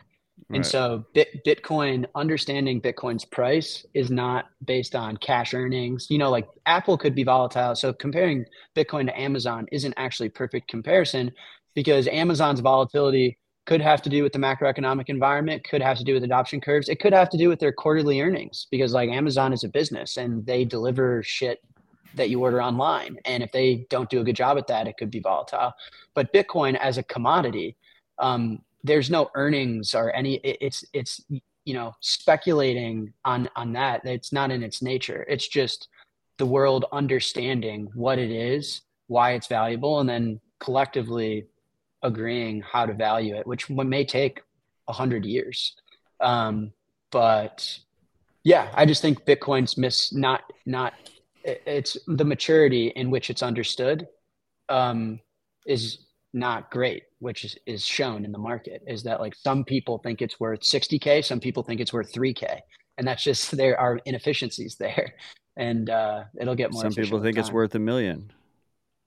Exactly right, and and the market, the free market, will figure that out. Um, but yeah, and I, and you know, I think too, like I actually am really excited for Bitcoin's price performance over the next few years because of like this is the first time I think Bitcoin in Bitcoin's life that we'll see how it performs on the back half of uh yeah like central bank mismanagement. And i know i am over indexing on the fed. I, I saw that comment. Someone said i'm over indexing on the fed. It's congress too. It's true. It's just the general mismanagement of monetary policy throughout the world. Uh, bitcoin was born after 08 um, and so this is the first time it'll be alive i think. I don't know what to expect. I don't know how to price it but i think it's gonna this is gonna be wild. So, uh, so how are we going to onboard the next billion users? How do we get them uncensorable, unseizable Bitcoin ownership? I don't know. I mean, you and I are trying to fucking figure that out, right? We run these Yeah, companies, layer twos, figure it yeah. out. Yeah. Yeah. Um, I don't know. What do you think? Well, I mean, I think some people get stuck in a kind of central planning mindset, but you know, Bitcoin is a market, and so you know, all you can do is, and, and there are there are competing technologies always, right? So people have an idea, they build they build the idea, the market adopts or it doesn't adopt it. Sometimes the market adopts things only when there's pain experienced, and so you saw some kind of rapid, spontaneous adoption of I mean, actually, the fee market spiked, as you all know, like I don't know, like a week hmm. or so ago, right? And it seems to be coming down again now. But it was causing problems for uh, this company called Boltz Exchange, and they have an atomic submarine swap between Bitcoin to rebalance, like to draw funds out of or add funds to a Lightning channel as an alternative to splicing or creating a new channel I guess it's slightly more efficient in like fees or something. But like the fees were were breaking it, right? They're doing this in bulk and they were not having a good time. So within the space of a week, they made a liquid version of it. So the channels are on the channels are the same, right? They're they're on-chain uh, Bitcoin Lightning channels, but they have an atomic swap from liquid Bitcoin, so you can you know, if you run out of capacity, you can sort of push it back towards you by paying somebody else to send it to you. So it's just a, you know, you, you if you were in person, you could give them a hundred dollar note and say like, send me send me a hundred dollars off my capacity back, right? So it's kind of like that, right? So, you know, you can just you can sort of, and it's still atomic because it's using the same mechanism. And it was funny because you know you saw the evolution, right? They were tweeting uh, the service is down, the fees have you know broken it, and like a short blog while they work on it, and then they were on a Telegram channel with a beta, but they're saying don't. You know, I was like, "Are you going to tweet about that?" And they're like, "No, no, we we still like working on bugs. We, you, you guys can test it in a channel, and we, we'll we'll fix the bugs." And then I think like a day or two ago, they tweeted it, and now there are like translations in multiple languages of how to do it and stuff. So it just shows you that you know, because people have a sort of central planning view that oh, you know, you've got to you've got to like have massive blocks, or you've got to do this, or you you must do that. But you know, the fact is, they made that happen in a week because they had a problem, right? So, you know, I think it's just the way the market works, right? That um, you know, people will develop subjective views about, you know, is that a good use of block space? You know, like GIFs or something, right? Or ordinals or inscriptors. But you know, the person that pays the highest fees will take the space, and there's nothing you can do about it. And so you know, you can you can get depressed about it and say, well, each time you know these rich guys that are collecting GIFs and paying two hundred dollars to post a GIF, they're you know pushing 100 UTXOs out of out of the blockchain right? Now you know there's 100 people in emerging markets that can't own an UTXO in a sense just money. But you can't you can't you won't you won't achieve anything by complaining about it because you know firstly they're monetizing you complaining right? So you know, just wait until they get bored um, and you can't build a layer two for them to store the gifs on because they want to store them on chain for some reason you know like because it's scarce or something but you know at the same time the fact that they pushed the fees up made something happen right it motivated Boltz exchange to get very busy and presumably a few sleepless nights there coding away and fixing bugs to have a workaround, which is now they can rebalance a channel with an on-chain footprint. And yeah, it's a different, it's a different, slightly different trust model, right? Like Liquid is a little federated, but you know, just a little federated. Yeah. Well, I mean, it's all a trade-off, right? So right, right. Multi-sig you know, custodian, basically. Right. I mean, so it's uh, you know, there's there's there are different trade-offs. So you could say, you know, people using exchanges, that's like a single custodian risk, right? And you saw with FTX most recently that that can be extremely bad when it goes wrong. And you know, then then I mean, there there were and still are some custodial lightning uh, things, right? Because and I think sometimes people think that's fine because you know it's it's maybe a medium medium to low value transaction like if they lost the phone and they didn't back it up properly, they'd be more upset about losing the phone than about the sats on it because the phone is more expensive than the sats on it. So, you know, different uh, kind of risks are appropriate for different use cases. So I would I wouldn't, you know, some people get kind of dogmatic that you know you've got to you've got to be non-custodial, and of course it's important that people sh- should should be able to be non-custodial. But yeah, so liquid is just a trade-off in the middle, right? So it's somewhere between it's it's a lot less centralized than a single exchange. So you know, if people doing non-custodial trades with it, that's a far safer place than you know putting limit orders in exchange. They can put limit orders on SideSwap, for example, which is a non-custodial. It's a central order book, and you can place limit orders and walk away and be offline. You know, you should be able to do that from a hardware wallet. They're working on that now, so that's cool. They can leave stink bids and not be exposed to exchange risk. But you know, I mean, they are exposed to the federation, right? Right. And I, I think the point is for rebalancing lightning channels, it's actually quite interesting because you know they can rebalance cheaper and faster, and so they have a kind of competitive edge compared to people who are opening new channels or rebalancing on chain. And so even if you don't use it, you benefit from the improved liquidity in the network, right? You know those channels are there's some subset of the network which is now um, more frequently re- rebalanced and for the people running those channels, um, you know, they have high velocity and they can, you know, route the same amount of sats with less Bitcoin in the channel because they can just keep knocking it back to the center whenever it gets off. Right. So, you know, it's not as cheap as Lightning. You know, like the fees on Liquid with confidential transactions work out to, I don't know, about 10 cents a transaction. But, you know, that's a lot less than the chain at times, right? On the main chain at times, right? Significantly less. Yeah. I mean, I think the the the key kernel of of that thought process, which is one of the reasons I'm so optimistic about Bitcoin, why I'm so where a lot of my uh, conviction on Bitcoin comes from, is this idea of you know anti fragility, this idea of iron sharpens iron, right? So like we can talk about all these things for hours on end. We can do it in IRC. We can do it, you know, on forums. We can do it on Twitter. We can do it on Nostr. We can do it on podcasts.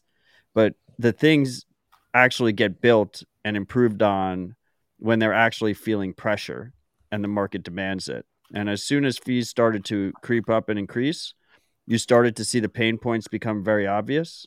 Uh, you started to see people complaining about having issues and user concerns and whatnot. And then you started almost immediately seeing improvements getting rolled out across the ecosystem to to handle those pain points and take advantage of of that new opportunity that existed because of that pressure in the first place, right? Yeah.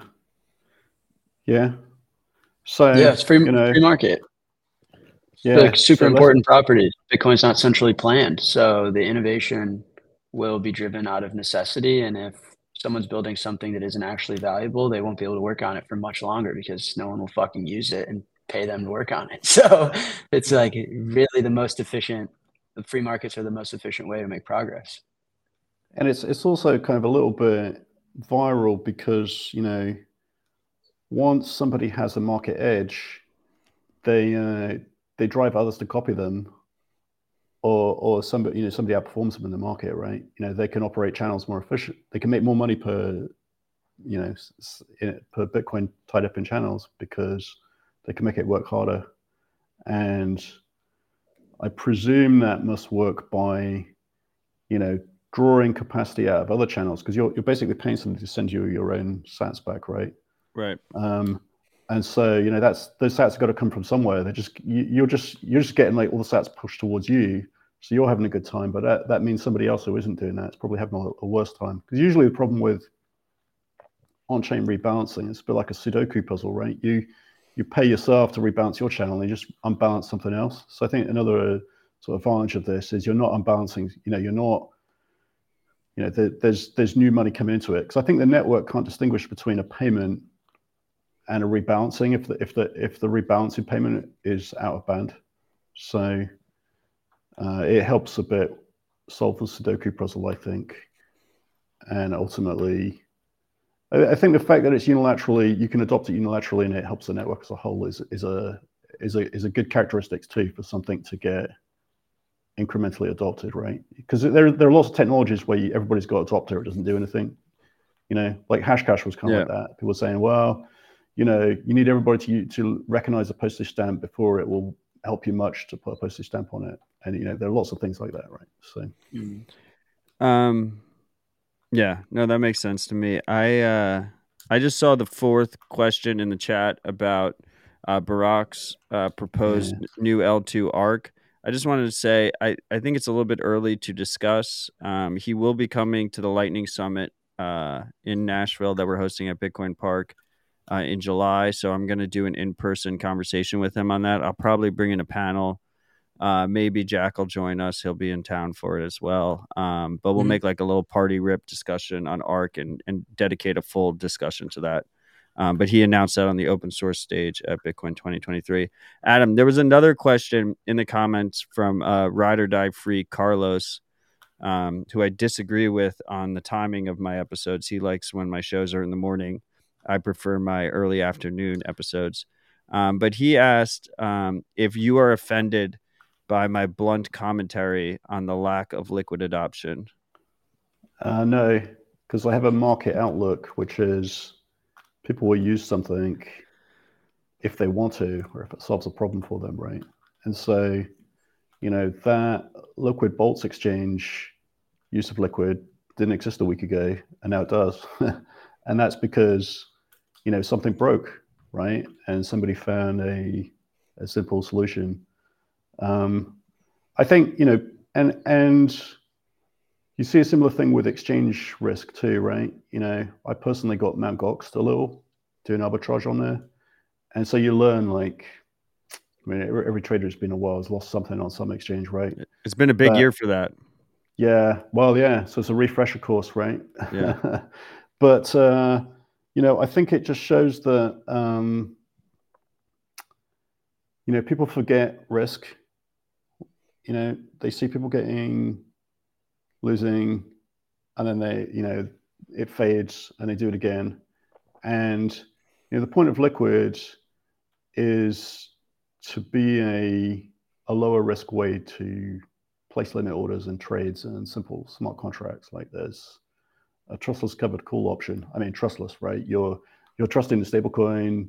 You know, you're trusting the federation. Trust minimized. But it's, but it's definitely lower risk than you know the other uh, Bitcoin options, right? It's it's kind of depressing in a way, right? We have this you know, trustless bearer technology with Bitcoin, and yet all of the trading is old school. It's like, yeah, you send all your assets over here, you know, and yeah, the regulators are annoying, but they're pointing out that these these exchanges don't necessarily have like clear custody rules. I mean, look, look at the Celsius uh, bankruptcy decisions, right? You're like, yeah, those assets are not the users; they belong to the bankruptcy.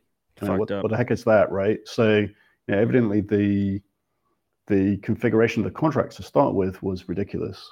But um, the point is, if you can avoid that and you know have a decentralized enough tech to move it forwards, I mean that could become more decentralized over time.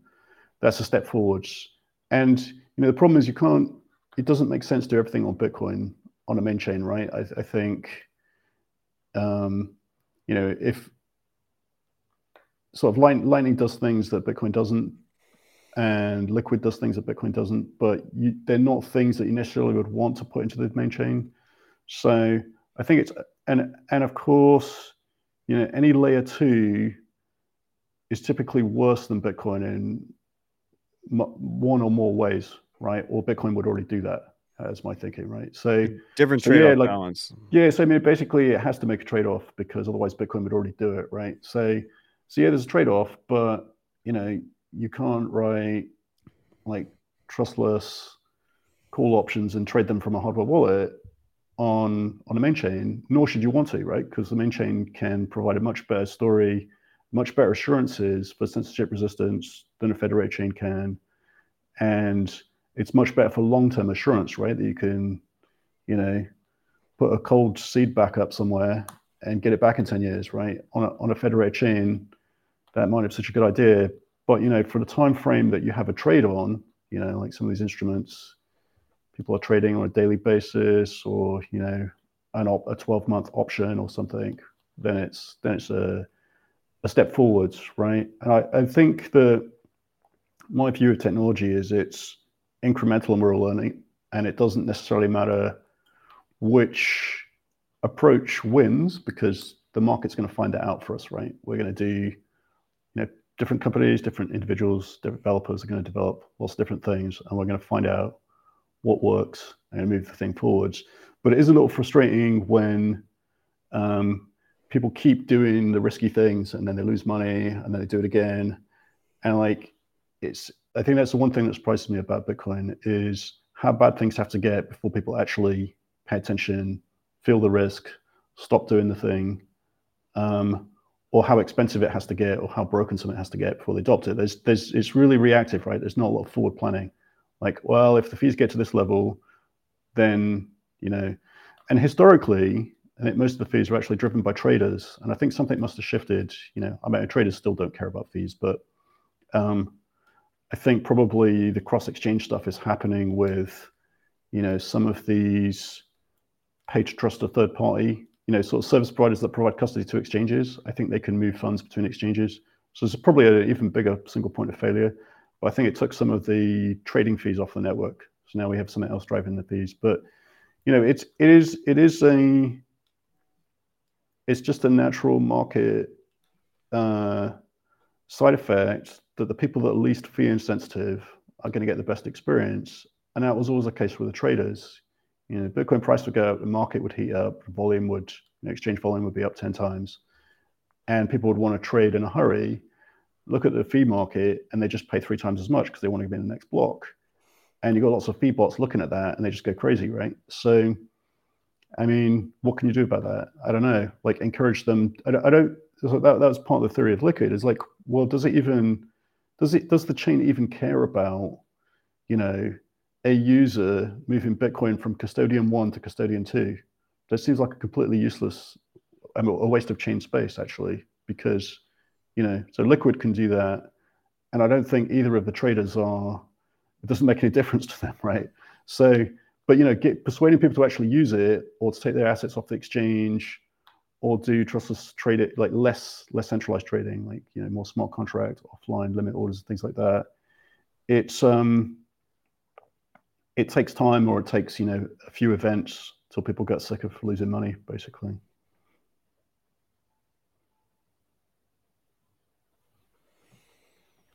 Do you think I wonder about that. Like do you think like there's been too much focus in the liquid ecosystem on trading rather than other use cases for it? I mean, I mean possibly. You know, people people will uh you know, you you can have in mind something this could be useful for, but the market will find its use, right? And it may not be what you think. Well, like so the Boltz like, thing, the yeah. Boltz thing would point to the opposite, right? Right. It's like yeah. there's been all this focus on traders using it, but traders are kind of price insensitive, right? Yeah. Like they'll they'll pay a higher fee. They're used to doing some kind of risk management. And yeah. it's just a cost of doing business. And like you said, there's centralized providers that are doing this. And on top of that, now there's private lightning channels, presumably between a lot of these exchanges. Um, but then like something like the Boltz swap thing appears because end users need it in a like node operators need it in a high fee environment. Yeah, I mean, I think we saw some other organic uses like people uh, basically stacking sats into liquids like daily, and then once a month they sweep it to the main chain or something like that. So it's, yeah. it was a way to kind of amortize fees, I guess. And you know, it's it's clever. Reduce because, custodial risk in the meantime. Right, it's clever because they're like, well, I'll yeah. tolerate it for a month, but I want real cold storage after a longer period. So that's quite right. clever, and we did see that coming. Um, the other kind of curious thing is there is Lightning. I mean, apart from the Boltz Exchange, which is still a main chain Lightning channel, there is Lightning that works on Liquid Bitcoin. Uh, it's kind of a separate network. I mean, possibly those networks could be bridged, but that's you know that's another kind of escape valve if the main chain gets really a lot of fee pressure, which is you know it's less kind of sense resistant or bearer than lightning backed in on chain things where you can you know you can get satisfaction from the main chain. Um, the other thing that's kind of interesting in terms of, you know, a, an escape valve is drive chains. You know, so Bitcoin doesn't have the opcodes to support them, but as a company, you think that's going to happen? I don't know. We'll see, right? I mean, um, I think the tricky thing, and that that's where Liquid evolved from, right? Because it was what you could do as a step towards that without needing opcodes for it. Right, without any soft forks. Yeah, and that that's that was our like, well, let's do that until such time as you know uh, there's a com- convincing mechanism. I think the challenge is the Bitcoin is good at adopting soft forks that are like self-contained, clearly secure, win-win, simple, but things which are like a little bit complicated and a fuzzy trade-off, then people argue about them and they're not sure, you know. So I think another way you might get to something like that is um, simplicity, which which is you know a low level sort of self extensibility mechanism like a script 2.0 for Bitcoin. That it, it, it predates Blockstream as a concept, but uh, Russell O'Connor was talking about this in I don't know 2012 or something on IRC. So we recruited him and some more people to to build it out.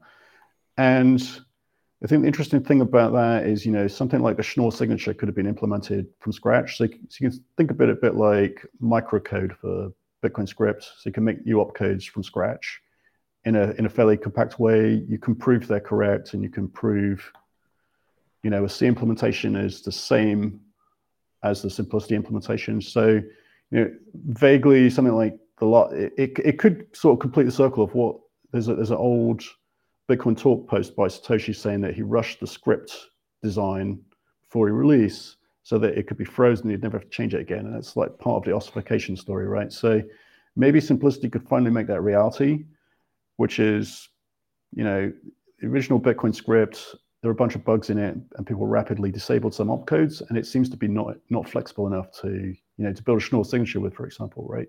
So simplicity is lower level, and it could actually do that and do it efficiently and with formal security proofs. So it might be, and I've seen this in other kind of programming language, you know, fierce debates about programming language evolution. Like C language had one of these, the C preprocessor, where people actually are more relaxed about uh, extensibility. You know, like who doesn't want extensibility? Sounds good. You sure it's secure, right? Like, yeah, it's a complicated thing, but it's opt-in.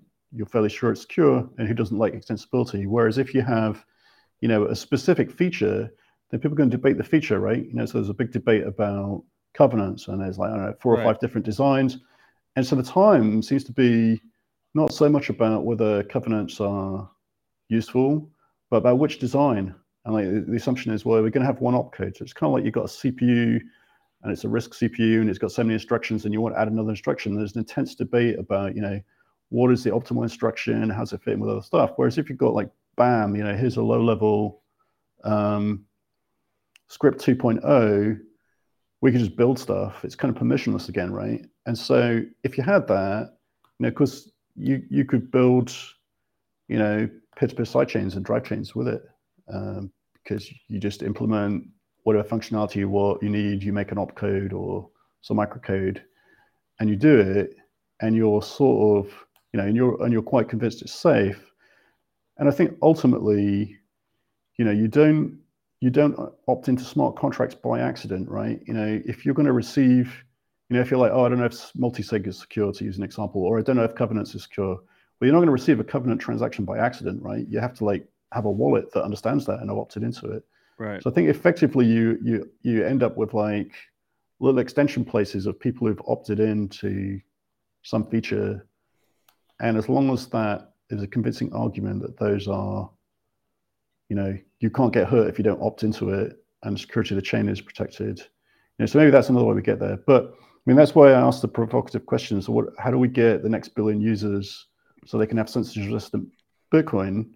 Because it's pretty difficult to do today, right? You know, I mean, there are, there are other ideas like you know, Burak's talking about ARK. Other people are talking about shared UTXOs. So it's all kind of trying to push the envelope. And because we don't know, right? There's still the new things being invested, invented, and we don't have to get there in one go. And some of these kind of half steps help too, right? You know, if you can rebalance channels without more UTXOs with a 1.5 like liquid, it helps a bit. You can have lightning on liquid, that helps a bit. There's channel factories. There's all these organic things, right? But people don't necessarily adopt them until the next wave of fees or issues is seen. So I think it's just the way it works, like historically in Bitcoin. You know, people are building things, kind of curious, you know, waiting for people to adopt it, and nobody will adopt anything until they have a pain point, and then they do it in a rush. So it is what it is. I mean, like Binance was talking about Lightning finally, right? They've been talking about that for a couple of years. Right. And suddenly they are like, oh, I guess we need Lightning, huh? Yep.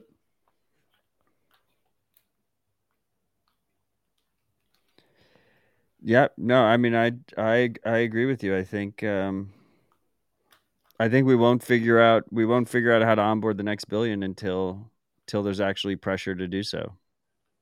Right? Until we actually start to see real on-chain pressure. At, at the at the crux of it all is is that on-chain fee pressure. I mean, you look back three months ago, and I was saying mempools will never clear again. Um, and obviously that was an intentionally provocative statement and i will continue to say it uh, because i think it's effective and helpful. Um, but but really what i'm trying to get across is we need to be prepared for a sustained high fee environment at some point some point that's going to fucking happen.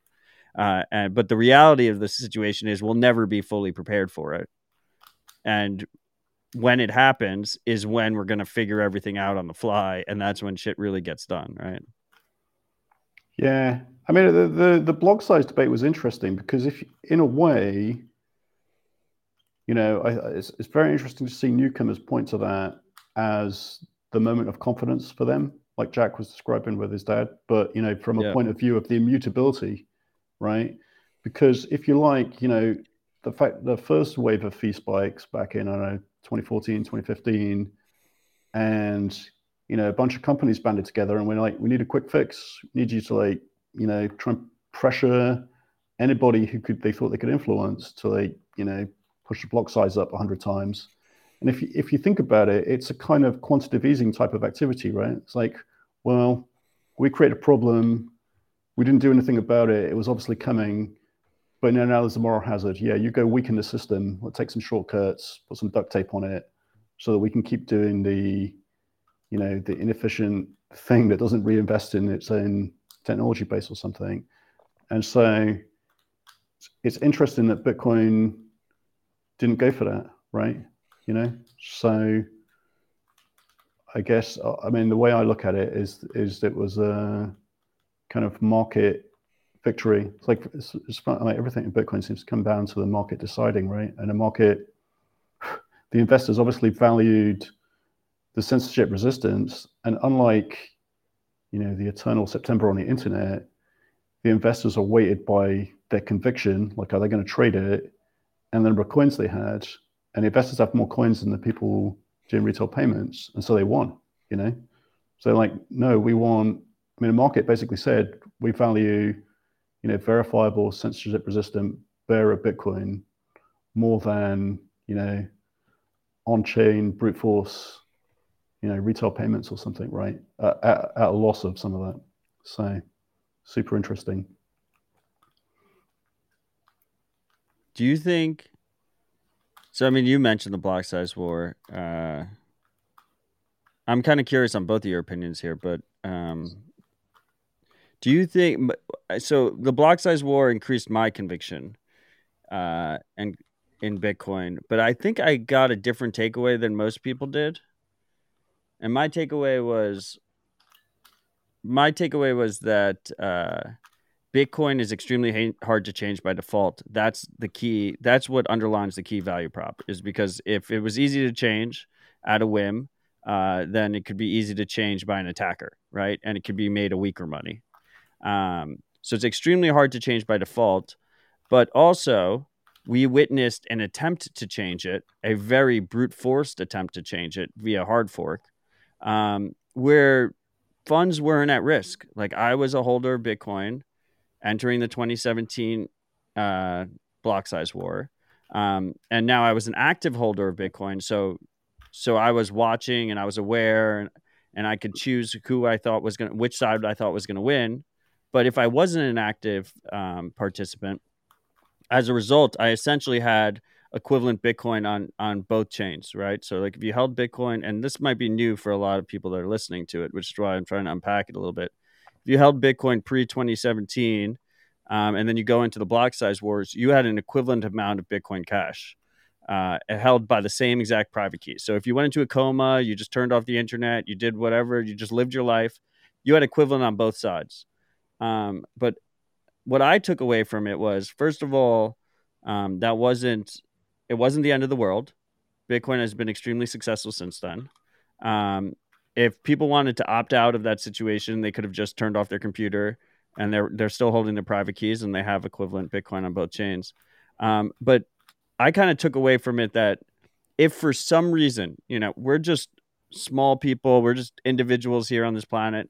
I have no idea what's going to fucking happen in the future. I have no idea what kind of demand is going to happen in the future. I don't understand what kind of stress Bitcoin might be put under in the future. If there was some kind of situation where Bitcoin needed to hard fork. And like, once again, very hard to measure like objective momentum or objective uh, uh, desire or need for a change to Bitcoin.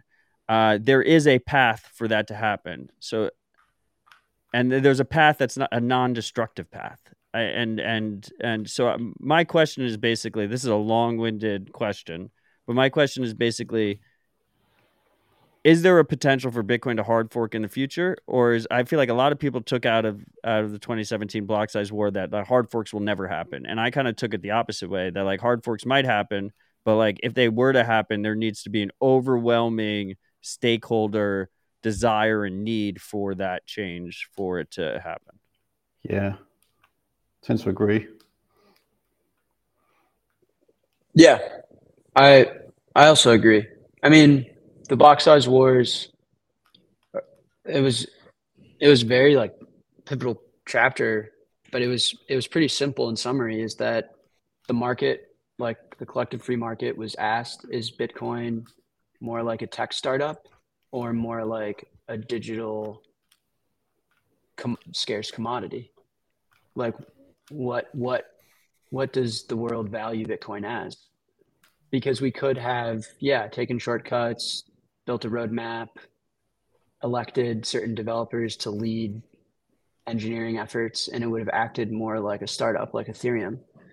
And the world collectively decided that no, that's not why this thing is important to the free market. And that was really cool because the world is so accustomed to central planning in, in all of our lives um, and uh, not just within money.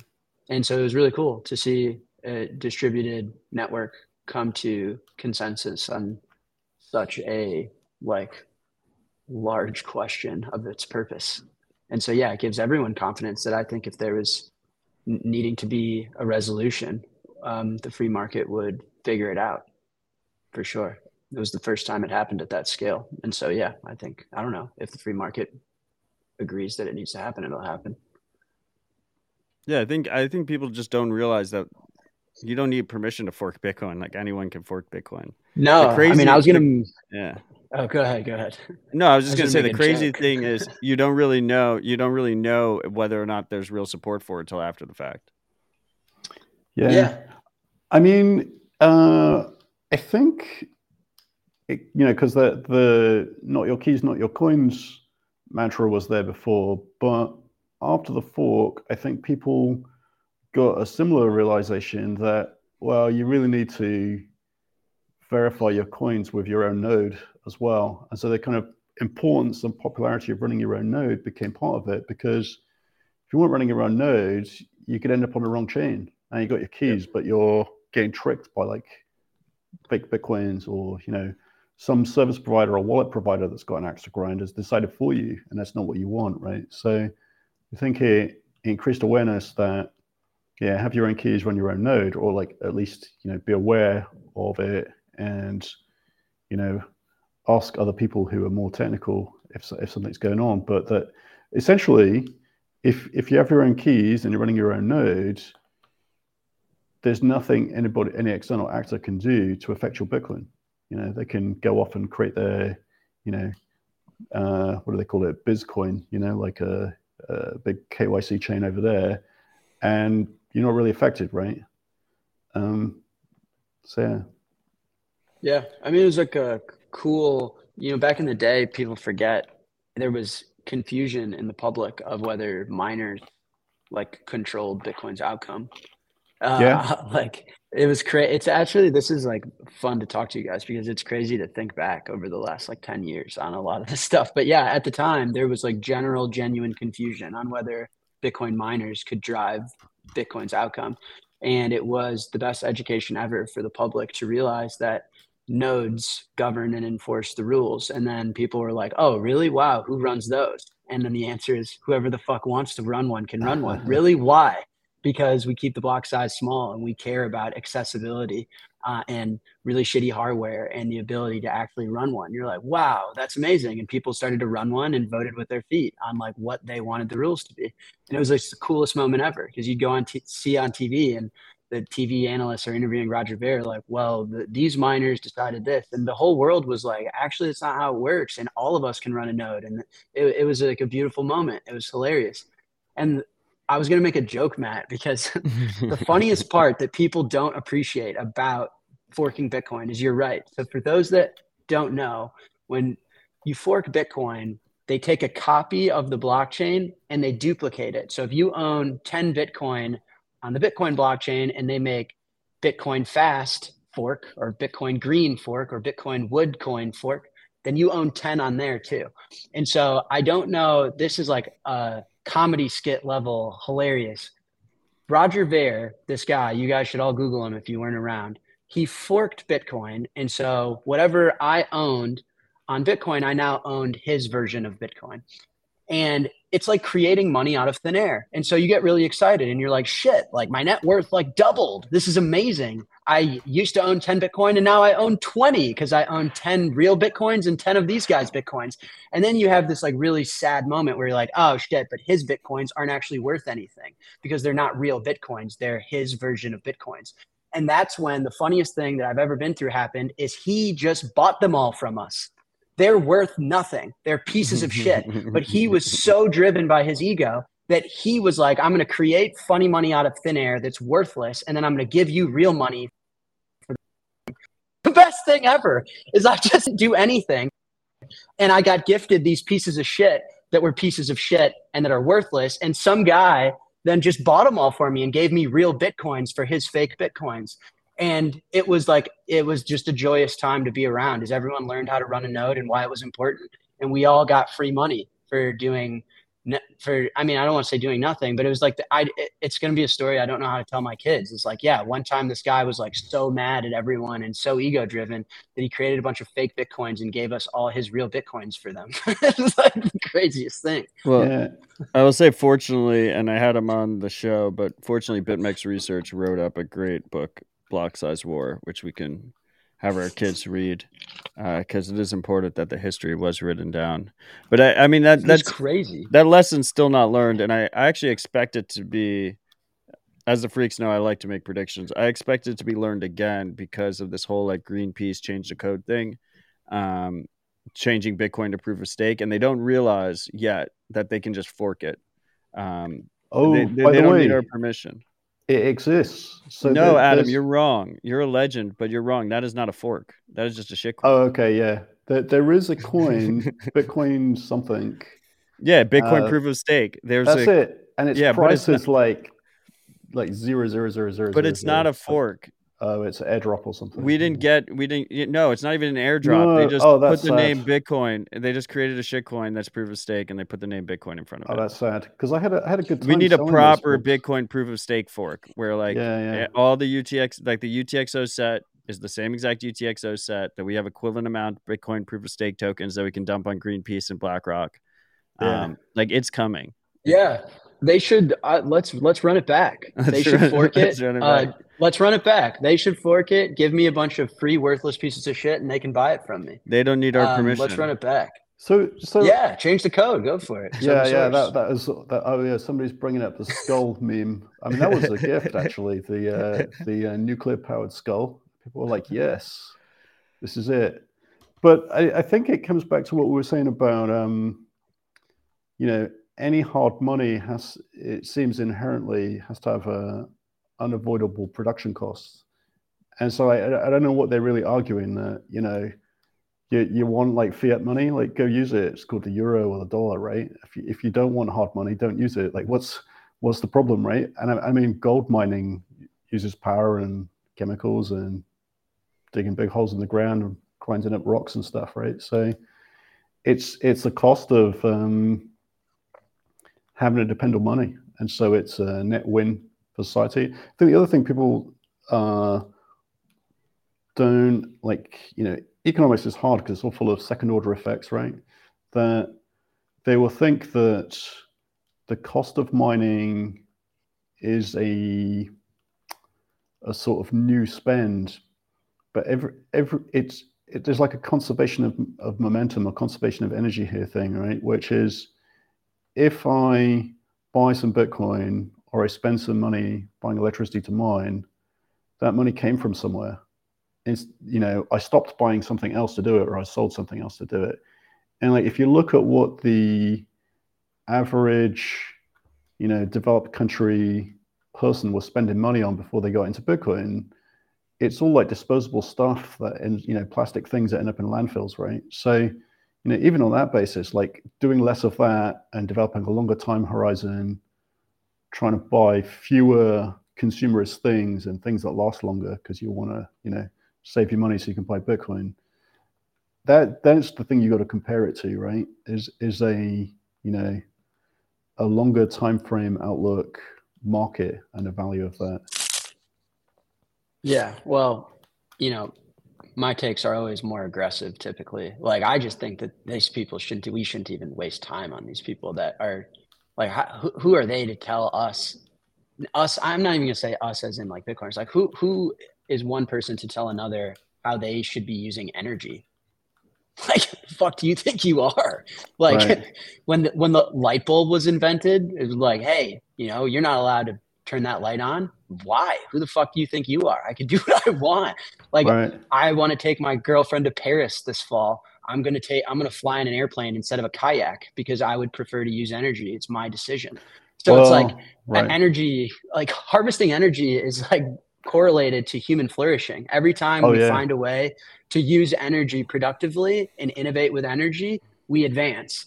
The light bulb, the automobile, flying, right. like Bitcoin. And so like it's it's not my fault that the United States is ill positioned in an, in a geopolitical sense uh, around energy. Like you know, a politician's opinion is a politician's position. You know, they don't like energy because they don't con- they don't have like the net benefit like you know they are short energy effectively to people that now all of a sudden don't really yeah. like that I mean, I'm speaking about American politicians. What, but, what, yeah. what you're saying is, is true going back for like hundreds of years, if you look at history, that there is a extremely clear correlation between human advancement, uh, prosperity, and the wealth of nations correlated with, you know, their their energy or power capacity that they can build. So, you know, what we should be doing is building more energy generation to build the future, right? And so, you know, this this kind of concept of cutting off power sources, austerity. It's, it's like trying to drive drive the economy into the previous century or something. It's just backwards. Yeah, but it's just so dis it's so disrespectful. It's like energy. To your point, there's just data that energy like being able to have access to energy and harness energy has a direct implication on the quality of one's life. And so for you to tell me that I'm not allowed to use energy means that I'm not allowed to have a high quality life. So you can go fuck yourself.